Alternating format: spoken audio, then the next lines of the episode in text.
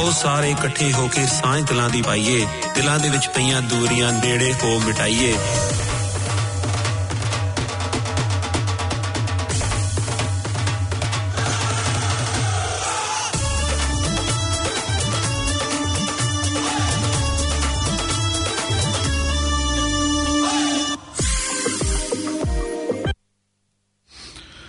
ਸਤਿ ਸ਼੍ਰੀ ਅਕਾਲ ਜੀ।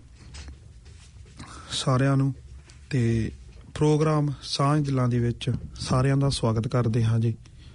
ਹਰ ਸ਼ੁੱਕਰਵਾਰ ਦੀ ਤਰ੍ਹਾਂ ਹਾਜ਼ਰ ਹੋ ਗਏ ਹਾਂ ਜੀ ਤੁਹਾਡੀ ਸੇਵਾ ਦੇ ਵਿੱਚ ਤੇ ਇਸੇ ਤਰ੍ਹਾਂ ਅਗਲੇ 2 ਘੰਟੇ ਤੁਹਾਡੇ ਨਾਲ ਜੁੜੇ ਰਹਾਂਗੇ। ਤੇ ਅੱਜ ਤਾਂ ਸਾਰੇ ਹੀ ਮੈਂ ਤਾਂ ਕਹਿੰਦਾ ਬੜੇ ਖੁਸ਼ ਹੋਣੇ ਆ ਕਿਉਂਕਿ ਲੌਂਗ ਵੀਕਐਂਡ ਆ ਰਿਹਾ। ਸਾਰੇ ਅੱਜ ਸ਼ੇਰ ਬਣੇ ਹੋਏ ਨੇ ਤੇ ਮਨ ਦੇ ਵਿੱਚ ਪੂਰਾ ਚਾਹ ਆ ਤੇ ਖੁਸ਼ੀ ਨਹੀਂ ਸੰਭਾਲੀ ਜਾ ਰਹੀ ਕਿ ਬਸ ਬੈਜਾ ਬੈਜਾ ਹੋਈ ਪਈ ਹੈ ਕਿਉਂਕਿ ਤਿੰਨ ਛੁੱਟੀਆਂ ਲਗਾਤਾਰ ਆ ਰਹੀਆਂ ਨੇ। ਕਿਸੇ ਦੇ ਕੋਈ ਪਲਾਨ ਹੋਣਗੇ ਤੇ ਕਿਸੇ ਦੇ ਕੋਈ ਪਲਾਨ ਸੋ ਛੁੱਟੀਆਂ ਦੀ ਜਿਹੜੀ ਖੁਸ਼ੀ ਆ, ਉਹ ਬਹੁਤ ਹੁੰਦੀ, ਖਾਸ ਕਰਕੇ ਸਭ ਨੂੰ ਹੀ। ਕਿਉਂਕਿ ਜਿਹੜੇ ਕੰਮਾਂ ਕਾਜਾਂ ਦੇ ਵਿੱਚ ਬੀਜੀ ਨੇ, ਛੁੱਟੀ ਤਾਂ ਭਾਲਦੇ ਨੇ। ਕਿਉਂਕਿ ਸੋਮਵਾਰ ਨੂੰ ਜਿਨ੍ਹਾਂ ਦੇ ਚਿਹਰੇ ਪੂਰੇ ਮਰਝਾਏ ਹੁੰਦੇ ਨੇ, ਕਿ ਲਓ ਜੀ, ਸੋਮਵਾਰ ਆ ਗਿਆ, ਮੰਗਲ, ਬੁੱਧ, ਤੇ ਵੀਰਵਾਰ ਤੱਕ ਜਿਹੜੀ ਆ ਥੋੜੀ ਜਿਹੀ ਅੱਧੀ ਕੁ ਖੁਸ਼ੀ ਜਿਹੜੀ ਹੋ ਜਾਂਦੀ ਹੈ ਮਨ ਨੂੰ, ਕਿ ਚਲੋ ਵੀਰ ਸ਼ੁੱਕਰ ਰਹਿ ਗਿਆ ਤੇ ਛੁੱਟੀਆਂ ਜਿਹੜੀਆਂ ਆਪਾਂ ਨੂੰ ਦੋ ਆ ਜਾਣੀਆਂ, ਪਰ ਕਈ ਬੰਦੇ ਜਿਹੜੇ ਆ ਸ਼ਨੀਵਾਰ ਨੂੰ ਵੀ ਕੰਮ ਕਰਦੇ ਆ। ਤੇ ਪਰ ਲੌਂਗ ਵੀਕਐਂਡ ਆ ਰਿਹਾ ਜੀ, ਅੱਜ ਤਾਂ ਸਾਰੇ ਸ਼ੇਰ ਬਣੇ ਹੋਏ ਨੇ ਤੇ ਜਿਹੜੇ, ਇਹ ਜਿਹੜੇ ਅੱਜ ਸ਼ੇਰ ਬਣੇ ਹੋਏ ਨੇ, ਇਹਨਾਂ ਦੇ ਚਿਹਰੇ ਨਾ ਸੋਮਵਾਰ ਸ਼ਾਮ ਨੂੰ ਉਹ ਦੇਖਣ ਵਾਲੇ ਹੋਣੇ ਆ। ਤਕਰੀਬਨ 4:00 ਵਜੇ ਤੋਂ ਲੈ ਕੇ ਸ਼ਾਮ ਦੇ 5:00 ਵਜੇ ਨਾ ਸਾਰੇ ਬੰਦਿਆਂ ਦੇ ਜਿਹੜੇ ਚਿਹਰੇ ਆ ਨਾ, ਉਹ ਵੇ ਪੁੱਛੋ ਜਾਣੀਏ, ਕਿਉਂਕਿ ਹੁਣ ਤਾਂ ਤੁਸੀਂ ਜਿਹਨੂੰ ਮਰਜ਼ੀ ਹਾਲ ਚਾਲ ਪੁੱਛ ਲਓ, ਹੋਰ ਬਾਈ ਕਿਦਾਂ ਠੀਕ ਠਾਕ ਆ? ਮੈਂ ਕਿਹਾ ਬੈਜਾ ਬੈਜਾ ਹੋਈ ਪਈ ਆ। ਤੇ ਕੋਈ ਕਮੀ ਪੇਸ਼ ਨਹੀਂ ਹੈਗੀ, ਬਸ ਸੈੱਟ ਆ ਕੰਮ ਪੂਰਾ ਚੜਾਈਆਂ ਤੇ ਆ। ਤੇ ਇਹੀ ਜੇ ਕਿਤੇ ਸੋਮਵਾਰ ਸ਼ਾਮ ਨੂੰ 4 ਵਜੇ ਕਿਸੇ ਨੂੰ ਪੁੱਛੀਏ, ਹਾਂ ਬਾਈ, ਕਿਦਾਂ ਠੀਕ ਆ? ਬਸ ਕੀ ਕਰੀਏ ਹੁਣ? ਉਹੀ ਜ਼ਿੰਦਗੀ ਆ। ਕੰਮਾਂ ਕਾਰਾਂ ਤੇ ਜਾਣਾ ਕੱਲ ਨੂੰ, ਬਸ ਕਾਦੀ ਜ਼ਿੰਦਗੀ ਭਰਾਵਾ? ਛੁੱਟੀਆਂ ਦਾ ਤਾਂ ਪਤਾ ਹੀ ਨਹੀਂ ਲੱਗਿਆ। ਪਰ ਇਸ ਵੇਲੇ ਪੂਰੇ ਪਲਾਨ ਬੜੇ ਹੋਏ ਨੇ ਸਾਰਿਆਂ ਦੇ ਤੇ ਹੁਣ ਹੱਸ ਵੀ ਰਹੇ ਹੋਣੇ ਮੇਰੀ ਗੱਲ ਤੋਂ। ਤੇ ਬਿਲਕੁਲ ਮੈਂ ਤਾਂ ਆਪ ਬੜਾ ਖੁਸ਼ ਆ ਸਾਡੇ ਵੀ ਜਿਹੜੇ ਆ ਪਲਾਨ ਬਣੇ ਹੋਏ ਆ ਤੇ ਸਿਹਤ ਥੋੜੀ ਜਿਹੀ ਢਿੱਲੀ ਆ, ਕਿਉਂਕਿ ਠੰਡ ਬਹੁਤ ਆ ਤੇ ਉਸ ਮੁਤਾਬਕ ਥੋੜਾ ਜਿਹਾ ਬੁਖਾਰ ਜਿਹਾ ਵੀ ਚੜਿਆ ਹੋਇਆ, ਪਰ ਪ੍ਰੋਗਰਾਮ ਨਹੀਂ ਅਸੀਂ ਛੱਡਣਾ। ਪ੍ਰੋਗਰਾਮ ਦੇ ਵਿੱਚ ਤੁਹਾਡੇ ਨਾਲ ਸਾਂਝ ਪਾਉਣ ਦੇ ਲਈ ਅਸੀਂ ਹਾਜ਼ਰ ਹਾਂ। ਤੇ ਜਿਨ੍ਹਾਂ ਜਿਨ੍ਹਾਂ ਨੇ ਵੀ ਹੁਣ ਟਿਊਨ ਇਨ ਕਰ ਲਿਆ ਤੇ ਸਾਰਿਆਂ ਨੂੰ ਫੇਰ ਸਤਿ ਸ੍ਰੀ ਅਕਾਲ ਬੁਲਾਉਂਦੇ ਚੱਲੀਏ। ਸਵਾਗਤ ਕਰੀਏ ਸਾਰਿਆਂ ਦਾ। ਟਰੱਕ ਡਰਾਈਵਰ ਵੀਰ ਸਾਰੇ, ਉਬਰਾਂ ਵਾਲੇ ਮੁੰਡੇ, ਉਬਰ ਈਟਸ ਵਾਲੇ ਮੁੰਡੇ ਸਾਰੇ ਤੇ ਟਰੱਕ ਡਰਾਈਵਰ ਖੇਤਾਂ ਦੇ ਵਿੱਚ ਜਿੱਥੇ ਜਿੱਥੇ ਵੀ ਆਵਾਜ਼ ਜਾ ਰਹੀ ਆ, ਘਰਾਂ ਦੇ ਵਿੱਚ। ਭੈਣਾਂ ਬੈਠੀਆਂ ਨੇ, ਬੱਚਿਆਂ ਨੂੰ ਸੰਭਾਲ ਰਹੀਆਂ ਨੇ। ਸਿਆਣੇ ਬਜ਼ੁਰਗ ਵੀ ਘਰਾਂ ਦੇ ਵਿੱਚ ਬਹਿ ਕੇ ਸ਼ੋਅ ਨੂੰ ਸੁਣਦੇ ਨੇ। ਤੇ ਸਾਰਿਆਂ ਨੂੰ ਜੀ ਨਿੱਗੀ ਜੀ ਆਇਆਂ ਨੂੰ ਸਵਾਗਤ ਕਰਦੇ ਹਾਂ। ਪਲੈਨਟ FM 104.6 FM ਤੇ ਤੇ ਪ੍ਰੋਗਰਾਮ ਮਹਿੰਦਰਾ ਦੇ ਸਹਿਯੋਗ ਦੇ ਨਾਲ ਇਹ ਪ੍ਰੋਗਰਾਮ ਤੁਸੀਂ ਸੁਣਦੇ ਹੋ। ਮਹਿੰਦਰਾ ਦੇ ਜਰੀਏ ਅਸੀਂ ਤੁਹਾਡੇ ਨਾਲ ਸਾਂਝ ਪਾਉਣ ਦੇ ਲਈ ਪਹੁੰਚ ਜਾਂਦੇ ਹਾਂ। ਤੇ ਪਾਲ ਭਾਜੀ ਨੂੰ ਵੀ ਚੇਤੇ ਕਰਦੇ ਚਲੀਏ। ਗੈਰ ਹਾਜ਼ਰੀਆਂ ਕਾਫੀ ਉਹਨਾਂ ਦੀਆਂ ਲੱਗ ਰਹੀਆਂ ਨੇ ਬੀਜੀ ਹੁੰਦੇ ਨੇ ਤੇ ਉਹਨਾਂ ਨੂੰ ਵੀ ਯਾਦ ਕਰੀਏ, ਉਹ ਜਿੱਥੇ ਵੀ ਮੌਜੂਦ ਨੇ, ਉਹਨਾਂ ਨੂੰ ਵੀ ਸਤਿ ਸ਼੍ਰੀ ਅਕਾਲ ਜੀ। ਤੇ ਆਓ ਜੀ ਫਿਰ ਪਾਉਂਦੇ ਆ ਪ੍ਰੋਗਰਾਮ ਦੇ ਵਿੱਚ ਸਾਂਝ। ਤੇ ਗੱਲਬਾਤ ਕਰੀਏ ਅਸੀਂ ਕਿਹੋ ਜਿਹੇ ਦਿਨ, ਕਿਹੜੇ ਦਿਨ ਇਸ ਵੇਲੇ ਚੱਲ ਰਹੇ ਨੇ। ਸੋ ਇੱਕ ਖੁਸ਼ੀ ਦੀ ਗੱਲ ਹੈ ਕਿ ਇਹ ਜਿਹੜਾ ਸੋਸ਼ਲ ਮੀਡੀਆ, ਇੰਟਰਨੈਟ ਆ, ਇਹਦਾ ਇੱਕ ਸਭ ਤੋਂ ਵੱਡਾ ਫਾਇਦਾ ਇਹ ਹੈ ਕਿ ਜਿੱਥੇ ਜਿੱਥੇ ਕਲਯੁਗ ਦਾ ਪਹਿਰਾ ਪੂਰਾ ਸਿਖਰਾਂ ਤੇ ਹੈ, ਕਲਯੁਗ ਆਪਣੇ ਪੈਰ ਪਸਾਰ ਰਿਹਾ ਉੱਥੇ ਉੱਥੇ ਉਹਨਾਂ ਦਾ ਉਹਨਾਂ ਵੀਰਾਂ ਦਾ ਬੜਾ ਤਹਿ ਦਿਲੋਂ, ਉਹਨਾਂ ਬੰਦਿਆਂ ਦਾ ਬੜਾ ਤਹਿ ਦਿਲੋਂ ਅਸੀਂ ਧੰਨਵਾਦ ਕਰਦੇ ਹਾਂ ਕਿ ਜਿਹੜੇ ਸੋਹਣੇ ਸੋਹਣੇ ਸਟੇਟਸ ਸੋਹਣਾ ਸੋਹਣਾ ਇਤਿਹਾਸ ਦੀਆਂ ਫੋਟੋਆਂ ਬਣਾ ਕੇ ਤੇ ਉਹ ਵੱਖ-ਵੱਖ ਜਿਹੜੇ ਪੇਜ, ਸੋਸ਼ਲ ਮੀਡੀਆ ਦੇ ਜਿਹੜੇ ਜਰੀਏ ਨੇ, ਉਹਨਾਂ ਤੱਕ ਪਹੁੰਚਾਉਂਦੇ ਨੇ। ਸੋ 1984 ਨਾ ਭੁੱਲਣ ਯੋਗ। ਸਾਡੇ ਲਈ ਤੇ ਉਹ ਦਿਨ ਅੱਜ ਚੱਲ ਰਹੇ ਨੇ ਅੱਜ ਕੱਲ 1 ਜੂਨ 2 ਜੂਨ 3 ਜੂਨ, ਇਹਨਾਂ ਦਿਨਾਂ ਦੇ ਵਿੱਚ ਸਾਡੀ ਕੌਮ ਦੇ ਉੱਪਰ ਬਹੁਤ ਤਸ਼ੱਦਦ ਜਿਹੜਾ ਉਹ ਢਾਇਆ ਗਿਆ ਸੀ। ਸੋ ਉਹ ਦੁੱਖ ਕਦੇ ਵੀ ਨਹੀਂ ਭੁੱਲਿਆ ਜਾ ਸਕਦਾ। ਹਜੇ ਤੱਕ ਵੀ ਸਾਨੂੰ ਇਨਸਾਫ ਜਿਹੜਾ ਨਹੀਂ ਮਿਲਿਆ। ਤੇ ਉਹੀ ਬਸ ਬੇਨਤੀ ਆ ਕਿ ਧੰਨਵਾਦ ਹੈ ਉਹਨਾਂ ਦਾ, ਜਿਹੜੇ ਬੰਦੇ ਸਟੇਟਸ ਬਣਾ ਕੇ ਸਾਡੇ ਕੌਮ ਨੂੰ ਨਵੀਂ ਪਨੀਰੀ ਨੂੰ ਯਾਦ ਕਰਾਉਂਦੇ ਨੇ ਕਿ ਇਹਨਾਂ ਦਿਨਾਂ ਦੇ ਵਿੱਚ ਕੀ ਹੋਇਆ। ਕਿਉਂਕਿ ਜਿਹੜੇ ਗਾਇਕ ਨੇ, ਉਹਨਾਂ ਦਾ ਪੂਰਾ ਜ਼ੋਰ ਲੱਗਿਆ ਹੋਇਆ ਕਿ ਕਿਸੇ ਨਾ ਕਿਸੇ ਤਰ੍ਹਾਂ ਇਹਨਾਂ ਨੂੰ ਚੰਗੇ ਮੁੱਦਿਆਂ ਤੋਂ ਦੂਰ ਕੀਤਾ ਜਾਵੇ, ਚੰਗੀਆਂ ਗੱਲਾਂ ਤੋਂ ਦੂਰ ਕੀਤਾ ਜਾਵੇ ਪਰ ਇਹ ਵੀ ਇੱਕ ਸੱਟ ਹੈ ਸਾਡੇ ਪਰਿਵਾਰ ਦੇ ਉੱਪਰ ਲੱਗੀ, ਕਿਉਂਕਿ ਅਕਸਰ ਜਿਸ ਦੇ ਉੱਪਰ ਕੋਈ ਦੁੱਖ ਆਇਆ ਹੁੰਦਾ ਨਾ ਜਿਹਦੇ ਉੱਪਰ ਬੀਤਦੀ ਆ, ਸਿਰਫ ਉਹੀ ਜਾਣਦਾ ਹੈ। ਹੁਣ ਇਸ ਸ਼ੋਅ ਦੇ ਜਰੀਏ WhatsApp ਤੇ ਕੁਝ ਕੁ ਆਪਣੇ ਸਰੋਤੇ ਜੁੜੇ ਹੋਏ ਨੇ। ਸੋ ਉਹਨਾਂ ਸਰੋਤਿਆਂ ਦੇ ਘਰ ਦੇ ਵਿੱਚ ਵੀ ਪਰਿਵਾਰਕ ਵਿਛੋੜੇ ਹੋਏ ਹੋਏ ਨੇ ਤੇ ਦਿਨ ਵੀ ਕੁਝ ਇਹੋ ਜਿਹਾ ਚੱਲ ਰਹੇ ਨੇ। ਸੋ ਅਸੀਂ ਅੱਜ ਦਾ ਪ੍ਰੋਗਰਾਮ ਕੁਝ ਇਹੋ ਜਿਹਾ ਕਰੀਏ ਕਿ ਸਿਆਣੀ ਮੱਤ ਦੀਆਂ ਗੱਲਾਂ ਸਿਆਣਾ ਗੀਤ ਸੰਗੀਤ ਹੀ ਸੁਣਦੇ ਚੱਲੀਏ, ਕਿਉਂਕਿ ਅੱਜ ਕੱਲ ਦੇ ਜੋ ਦਿਨ ਨੇ ਤੇ ਉਹ ਮੇਰੇ ਹਿਸਾਬ ਦੇ ਨਾਲ ਅਸੀਂ ਨੀਵੇਂ ਹੋ ਕੇ ਤੇ ਦੁਖੀ ਹਿਰਦਿਆਂ ਦੇ ਨਾਲ ਹੀ ਜਿਹੜਾ ਅੱਜ ਅਸੀਂ ਪ੍ਰੋਗਰਾਮ ਐਂਟਰਟੇਨਮੈਂਟ ਤੁਹਾਡਾ ਪੂਰਾ ਹੋਊਗਾ ਜੀ ਤੇ ਸਵਾਲ ਜਵਾਬ ਤੁਹਾਡੇ ਲਈ ਲੈ ਕੇ ਆਏ ਆ ਤੇ 100 ਡਾਲਰ ਦਾ ਵਾਊਚਰ ਅੱਜ ਤੁਹਾਡੇ ਲਈ ਲੈ ਕੇ ਆਏ, ਕਿਉਂਕਿ ਲੌਂਗ ਵੀਕਐਂਡ ਹੈ, ਸੋ ਉਹ ਵੀ ਸਵਾਲ ਲੈ ਕੇ ਆਏ, ਤੁਹਾਡੇ ਲਈ ਉਹ ਵੀ ਪੁੱਛਦੇ ਚਲਾਂਗੇ। ਸੋ ਆਓ ਜੀ ਫਿਰ ਪਾਈਏ ਸਾਂਝ, ਤੇ ਜਿਹੜੇ ਦਿਨ ਚੱਲ ਰਹੇ ਨੇ ਜੀ 84 ਦੇ ਦਿਨਾਂ ਦੇ ਹੀ ਬਾਬਤ ਜਿਹੜਾ ਪੂਰੀ ਢੁਕਮਾ ਸ਼ਬਦ ਅੱਜ ਤੁਹਾਡੇ ਲਈ ਲੈ ਕੇ ਆਏ ਆ, ਤੇ ਜਰੂਰ ਅਸੀਂ ਸ਼ਬਦ ਵੀ ਪ੍ਰੋਗਰਾਮ ਦੇ ਵਿੱਚ ਅਸੀਂ ਸਾਂਝ ਪਾਵਾਂਗੇ। ਪਰ ਸਭ ਤੋਂ ਪਹਿਲਾਂ ਇੱਕ ਛੋਟੀ ਜਿਹੀ ਇੱਕ ਵੀਡੀਓ ਦਾ ਕਲਿੱਪ ਹੈ, ਉਹ ਸੁਣਦੇ ਚਲੀਏ। ਜਿਸ ਦਾ ਮੁੱਖ ਹੈਡਿੰਗ ਇਹ ਹੈ ਵੀ ਉਹ ਕਿਹੜੀ ਜਗ੍ਹਾ ਜਿੱਥੇ ਰੱਬ ਨਹੀਂ ਹੈ। ਵੀ ਰੱਬ ਤਾਂ ਸਾਰੀ ਜਗ੍ਹਾ ਦੇ ਉੱਪਰ ਮੌਜੂਦ ਹੈ, ਪਰ ਉਹ ਕਿਹੜੀ ਜਗ੍ਹਾ ਹੈ ਜਿੱਥੇ ਰੱਬ ਨਹੀਂ ਵਸਦਾ। 2 ਮਿੰਟ ਦੀ ਵੀਡੀਓ ਆ, ਆਓ ਅਸੀਂ ਜਰੂਰ ਸਾਂਝ ਪਾਈਏ ਤੇ ਸੁਣੀਏ। ਬਹੁਤ ਹੀ ਪਿਆਰੀ ਗੱਲ ਹੈ ਕਿ ਕਿਹੜੀ ਥਾਂ ਤੇ ਰੱਬ ਨਹੀਂ ਵਸਦਾ। ਆਓ ਜੀ 2 ਮਿੰਟ ਸੁਣਦੇ ਚੱਲੀਏ, ਉਸ ਤੋਂ ਬਾਅਦ ਸ਼ਬਦ ਵੱਲ ਅਸੀਂ ਵਧਦੇ ਚੱਲਾਂਗੇ। ਤਹਿਰਾਨ ਦੇ ਇੱਕ ਵਿਦਿਆਲੇ ਦੀ ਗੱਲ ਹੈ। ਜਿਹੜਾ ਉੱਥੋਂ ਦਾ ਮੁੱਖ ਅਧਿਆਪਕ ਸੀ, ਉਸ ਦਾ ਇੱਕ ਤਕੀਆ ਕਲਾਮ ਸੀ। ਉਹ ਜਿਉਂ ਹੀ ਬੱਚਿਆਂ ਨੂੰ ਪੜਾਉਣਾ ਸ਼ੁਰੂ ਕਰਦਾ, ਤਾਂ ਸਭ ਤੋਂ ਪਹਿਲੇ ਬੋਲ ਉਸ ਦੀ ਜ਼ੁਬਾਨ ਚੋਂ ਇਹੀ ਨਿਕਲਦੇ ਸਨ, ਖੁਦਾ ਵੇਖ ਰਿਹਾ ਹੈ, ਖੁਦਾ ਵਿਆਪਕ ਹੈ। ਫੇਰ ਉਹ ਪੜਾਈ ਸ਼ੁਰੂ ਕਰਦਾ ਸੀ। ਬੱਚਿਆਂ ਨੂੰ ਵੀ ਪਤਾ ਚੱਲ ਗਿਆ ਸੀ ਕਿ ਸਭ ਤੋਂ ਪਹਿਲੇ ਬੋਲ ਤਾਂ ਇਹੀ ਨਿਕਲਣਗੇ। ਇੱਕ ਦਿਨ ਅਜੀਬ ਹਾਦਸਾ ਹੋ ਗਿਆ। ਇਹ ਅਧਿਆਪਕ ਜਦ ਬੱਚਿਆਂ ਦੇ ਸਾਹਮਣੇ ਆਇਆ ਤਾਂ ਉਸਨੇ ਰੋਜ਼ ਦਾ ਜੋ ਤਕੀਆ ਕਲਾਮ ਸੀ ਉਸ ਦੀ ਵਰਤੋਂ ਨਹੀਂ ਕੀਤੀ। ਸਗੋਂ ਆਉਂਦਿਆਂ ਹੀ ਬੱਚਿਆਂ ਤੇ ਇੱਕ ਪ੍ਰਸ਼ਨ ਕੀਤਾ। ਉਸਨੇ ਪੁੱਛਿਆ, ਬੱਚਿਓ, ਇਹ ਦੱਸੋ ਕਿ ਖੁਦਾ ਕਿਹੜੀ ਥਾਂ ਤੇ ਨਹੀਂ ਹੈ? ਬੱਚੇ ਦੰਗ ਰਹਿ ਗਏ ਕਿ ਹੱਦ ਹੋ ਗਈ। ਰੋਜ਼ ਸਾਨੂੰ ਪੜਾਉਂਦਾ ਸੀ ਕਿ ਖੁਦਾ ਵਿਆਪਕ ਹੈ, ਹਰ ਥਾਂ ਤੇ ਮੌਜੂਦ ਹੈ ਤੇ ਅੱਜ ਪ੍ਰਸ਼ਨ ਕਰਦਾ ਪਿਆ ਹੈ ਕਿ ਦੱਸੋ ਖੁਦਾ ਕਿਹੜੀ ਥਾਂ ਤੇ ਨਹੀਂ ਹੈ? ਸਭ ਬੱਚੇ ਚੁੱਪ। ਪਰ ਇੱਕ ਬੱਚੇ ਨੇ ਹਿੰਮਤ ਕੀਤੀ, ਖੜਾ ਹੋ ਗਿਆ ਤੇ ਕਹਿਣ ਲੱਗਾ, ਉਸਤਾਦ ਜੀ, ਜੇ ਇਜਾਜ਼ਤ ਹੋਵੇ ਤਾਂ ਮੈਂ ਜਵਾਬ ਦਿਆਂ, ਹੈਰਾਨਗੀ ਉਸਤਾਦ ਨੂੰ ਵੀ ਹੋ ਗਈ ਕਿ ਮੈਂ ਤਾਂ ਸਵਾਲ ਹੀ ਗਲਤ ਕੀਤਾ ਹੈ ਤੇ ਇਹ ਕੰਬਖਤ ਜਵਾਬ ਦੇਣ ਨੂੰ ਤਿਆਰ ਹੋ ਗਿਆ ਹੈ। ਬਹੁਤ ਨਾਦਾਨ ਬੱਚਾ ਹੈ। ਪਰ ਫਿਰ ਵੀ ਕਹਿਣ ਲੱਗੇ, ਅੱਛਾ, ਦੱਸ ਫਿਰ, ਖੁਦਾ ਕਿਹੜੀ ਥਾਂ ਤੇ ਨਹੀਂ ਹੈ? ਬੱਚਾ ਬੋਲਿਆ, ਉਸਤਾਦ ਜੀ, ਖੁਦਾ ਤਾਂ ਵਿਆਪਕ ਹੈ ਤੇ ਖੁਦਾ ਵੇਖ ਵੀ ਰਿਹਾ ਹੈ। ਖੁਦਾ ਇੱਕ ਥਾਂ ਤੇ ਨਹੀਂ ਹੈ ਬਾਕੀ ਸਭ ਥਾਵਾਂ ਤੇ ਹੈ। ਅੱਛਾ, ਕਿੱਥੇ ਨਹੀਂ ਹੈ? ਬੱਚਾ ਬੋਲਿਆ, ਮਨੁੱਖ ਦੇ ਚੇਤੇ ਵਿੱਚ ਨਹੀਂ ਹੈ। ਮਨੁੱਖ ਦੀ ਸਮਝ ਵਿੱਚ ਨਹੀਂ ਹੈ। ਬਾਕੀ ਸਭ ਥਾਵਾਂ ਤੇ ਹੈ, ਪਰ ਯਾਦ ਵਿੱਚ ਨਹੀਂ ਹੈ। ਉਸਤਾਦ ਬੱਚੇ ਦੇ ਪੈਰੀਂ ਪੈ ਗਿਆ ਤੇ ਕਹਿਣ ਲੱਗਾ, ਮੈਂ ਤਾਂ ਸਮਝਿਆ ਸੀ ਕਿ ਮੇਰਾ ਸਵਾਲ ਹੀ ਗਲਤ ਹੈ, ਪਰ ਤੇਰੇ ਜਵਾਬ ਨੇ ਮੈਨੂੰ ਗਲਤ ਸਾਬਤ ਕਰ ਦਿੱਤਾ ਹੈ।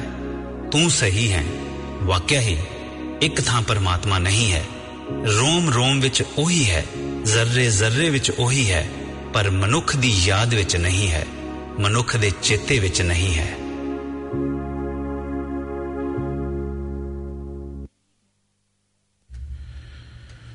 ਸੋ ਪਰਮਾਤਮਾ ਕਿਹੜੀ ਜਗ੍ਹਾ ਤੇ ਮੌਜੂਦ ਨਹੀਂ ਹੈ ਜੀ, ਉਹ ਸਾਨੂੰ ਇਸ ਵੀਡੀਓ ਤੋਂ, ਇਸ ਛੋਟੀ ਜਿਹੀ ਕਲਿੱਪ ਤੋਂ ਪਤਾ ਚੱਲ ਗਿਆ ਕਿ ਸਾਡੇ ਚੇਤੇ ਦੇ ਵਿੱਚ ਉਹ ਪਰਮਾਤਮਾ ਨਹੀਂ ਵਸਦਾ, ਕਿਉਂਕਿ ਕਲਯੁਗ ਦਾ ਜਿਹੜਾ ਪਹਿਰਾ ਉਹ ਪੂਰਾ ਕਹਿ ਲੋ ਪੇ ਕਬਜ਼ਾ ਅਕਸਰ ਅਸੀਂ ਕਹਿੰਦੇ ਆ ਭਈ ਅਮੀਰ ਘਰਾਣਿਆਂ ਨੇ ਭਾਰਤ ਦੇ ਉੱਪਰ ਬਹੁਤ ਤਕੜਾ ਕਬਜ਼ਾ ਕੀਤਾ ਹੋਇਆ। ਬਿਲਕੁਲ ਕਲਯੁਗ ਨੇ ਵੀ ਉਸੇ ਤਰ੍ਹਾਂ ਮਨੁੱਖਾਂ ਦੇ ਹਿਰਦਿਆਂ ਦੇ ਵਿੱਚ ਇੰਨੇ ਵੱਡੇ ਪੱਧਰ ਦਾ ਕਬਜ਼ਾ ਕੀਤਾ ਹੋਇਆ ਹੈ। ਸੋ ਜਿਹਦੇ ਨਾਲ ਬੰਦੇ ਅੱਜ ਕੱਲ ਆਪਣੀ ਖੁਸ਼ੀਆਂ ਵਿੱਚ ਇੰਨੇ ਜ਼ਿਆਦਾ ਵਿਅਸਤ ਹੋ ਜਾਂਦੇ ਨੇ ਕਿ ਪ੍ਰਮਾਤਮਾ ਨੂੰ ਯਾਦ ਕਰਨਾ ਜਾਂ ਥੋੜਾ ਜਿਹਾ ਵੀ ਟਾਈਮ ਕੱਢਣਾ ਮਨੁੱਖ ਦੇ ਕੋਲ ਜਿਹੜਾ ਉਹ ਨਹੀਂ ਵੇਲ ਹੁੰਦਾ। ਪਰ ਅਸੀਂ ਇਸ ਪ੍ਰੋਗਰਾਮ ਦੇ ਜਰੀਏ ਮੈਂ ਜਰੀਆ ਬਣਦਾ ਹਾਂ ਕਿ ਪ੍ਰਮਾਤਮਾ ਨੇ ਉਨੀ ਕੁ ਸੋਝੀ ਬਖਸ਼ੀ ਹੈ ਕਿ ਸਟਾਰਟਿੰਗ ਦਾ ਕੁਝ ਇਹੋ ਜਿਹਾ ਅ, ਮਿੰਟ ਅਸੀਂ ਜੁੜੀਏ ਪ੍ਰਮਾਤਮਾ ਦੇ ਨਾਲ ਤਾਂ ਕਿ ਸਾਂਝ ਪਾਈਏ ਤੇ ਉਹ ਵੇੜਾ ਸਾਡੇ ਜਿਹੜਾ ਲੇਖੇ ਲੱਗ ਜਾਏ ਤੇ ਸਾਡੇ ਕੰਮ ਆਊਗਾ ਉਹ ਵੇਲਾ। ਤੇ ਆਓ ਜੀ ਫਿਰ। ਵਰਤਿਆ ਪਾਪ ਸਵਸ ਜਗ ਮਾਹੀ। ਤੇ 1984 ਦੇ ਦਿਨਾਂ ਨੂੰ ਯਾਦ ਕਰਦੇ ਹੋਏ ਸਾਰੇ ਜੱਗ ਦੇ ਵਿੱਚ ਪਾਪ ਦਾ ਵਰਤਾਰਾ ਜਦੋਂ ਹੋ ਗਿਆ ਸੀ ਤੇ ਭਾਰਤ ਦੀ ਦੁਰਦਸ਼ਾ ਹੈ ਜਿਹੜੀ ਗੁਰਬਾਣੀ ਦੀਆਂ ਤੁਕਾਂ ਨੇ ਉਸ ਦਾ ਜਿਹੜਾ ਮੇਨ ਕਹਿ ਲਓ ਕਿ ਸੰਕੇਫ ਹੈਡਿੰਗ ਵੀ ਇਹੀ ਹੈ ਕਿ ਭਾਰਤ ਦੀ ਦੁਰਦਸ਼ਾ। ਰਾਜੇ ਪਾਪ ਕਮਾਵਦੇ। ਇੰਦਰਾ ਗਾਂਧੀ ਨੇ ਪਾਪ ਕਮਾਇਆ ਸੀ। ਉਹੀ ਤੁਕ ਦਾ ਜਿਹੜਾ ਮੈਂ ਵਿਆਖਿਆ ਜਾਂ ਕਹਿ ਲਓ ਕਿ ਅਰਥ ਸਿੱਧੇ ਸਿੱਧੇ ਉਹਨਾਂ ਦਿਨਾਂ ਦੇ ਨਾਲੇ ਜੇ ਕਿ ਮੈਂ ਕਰਾਂ ਕਿ ਰਾਜੀ ਰਾਣੀ ਸੀ ਉਸ ਵੇਲੇ ਰਾਜਾ ਦੇ ਰੂਪ ਦੇ ਵਿੱਚ ਇੰਦਰਾ ਗਾਂਧੀ। ਰਾਜੇ ਪਾਪ ਕਮਾਵਦੇ, ਉਲਟੀ ਵਾੜ, ਖੇਤ ਕੋ ਖਾਈ। ਰਾਜੇ ਨੂੰ ਜਿੱਥੇ ਪ੍ਰਜਾ ਨੂੰ ਬਚਾਉਣਾ ਚਾਹੀਦਾ ਸੀ। ਉਲਟਾ ਹੀ ਉਹਨੇ ਅਟੈਕ ਕਰਵਾ ਦਿੱਤਾ ਦਰਬਾਰ ਸਾਹਿਬ ਦੇ ਉੱਪਰ। ਵਰਤਿਆ ਪਾਪ ਸਬਸ ਜਗਮਾਈ ਸਾਰੇ ਜੱਗ ਦੇ ਵਿੱਚ ਪਾਪ ਦਾ ਜਿਹੜਾ ਵਰਤਾਰਾ ਹੋਇਆ। ਕਾਜੀ ਹੋਏ ਰਿਸ਼ਵਤੀ, ਵੱਡੀ ਲੈ ਕੇ ਹੱਕ ਗਵਾਈ।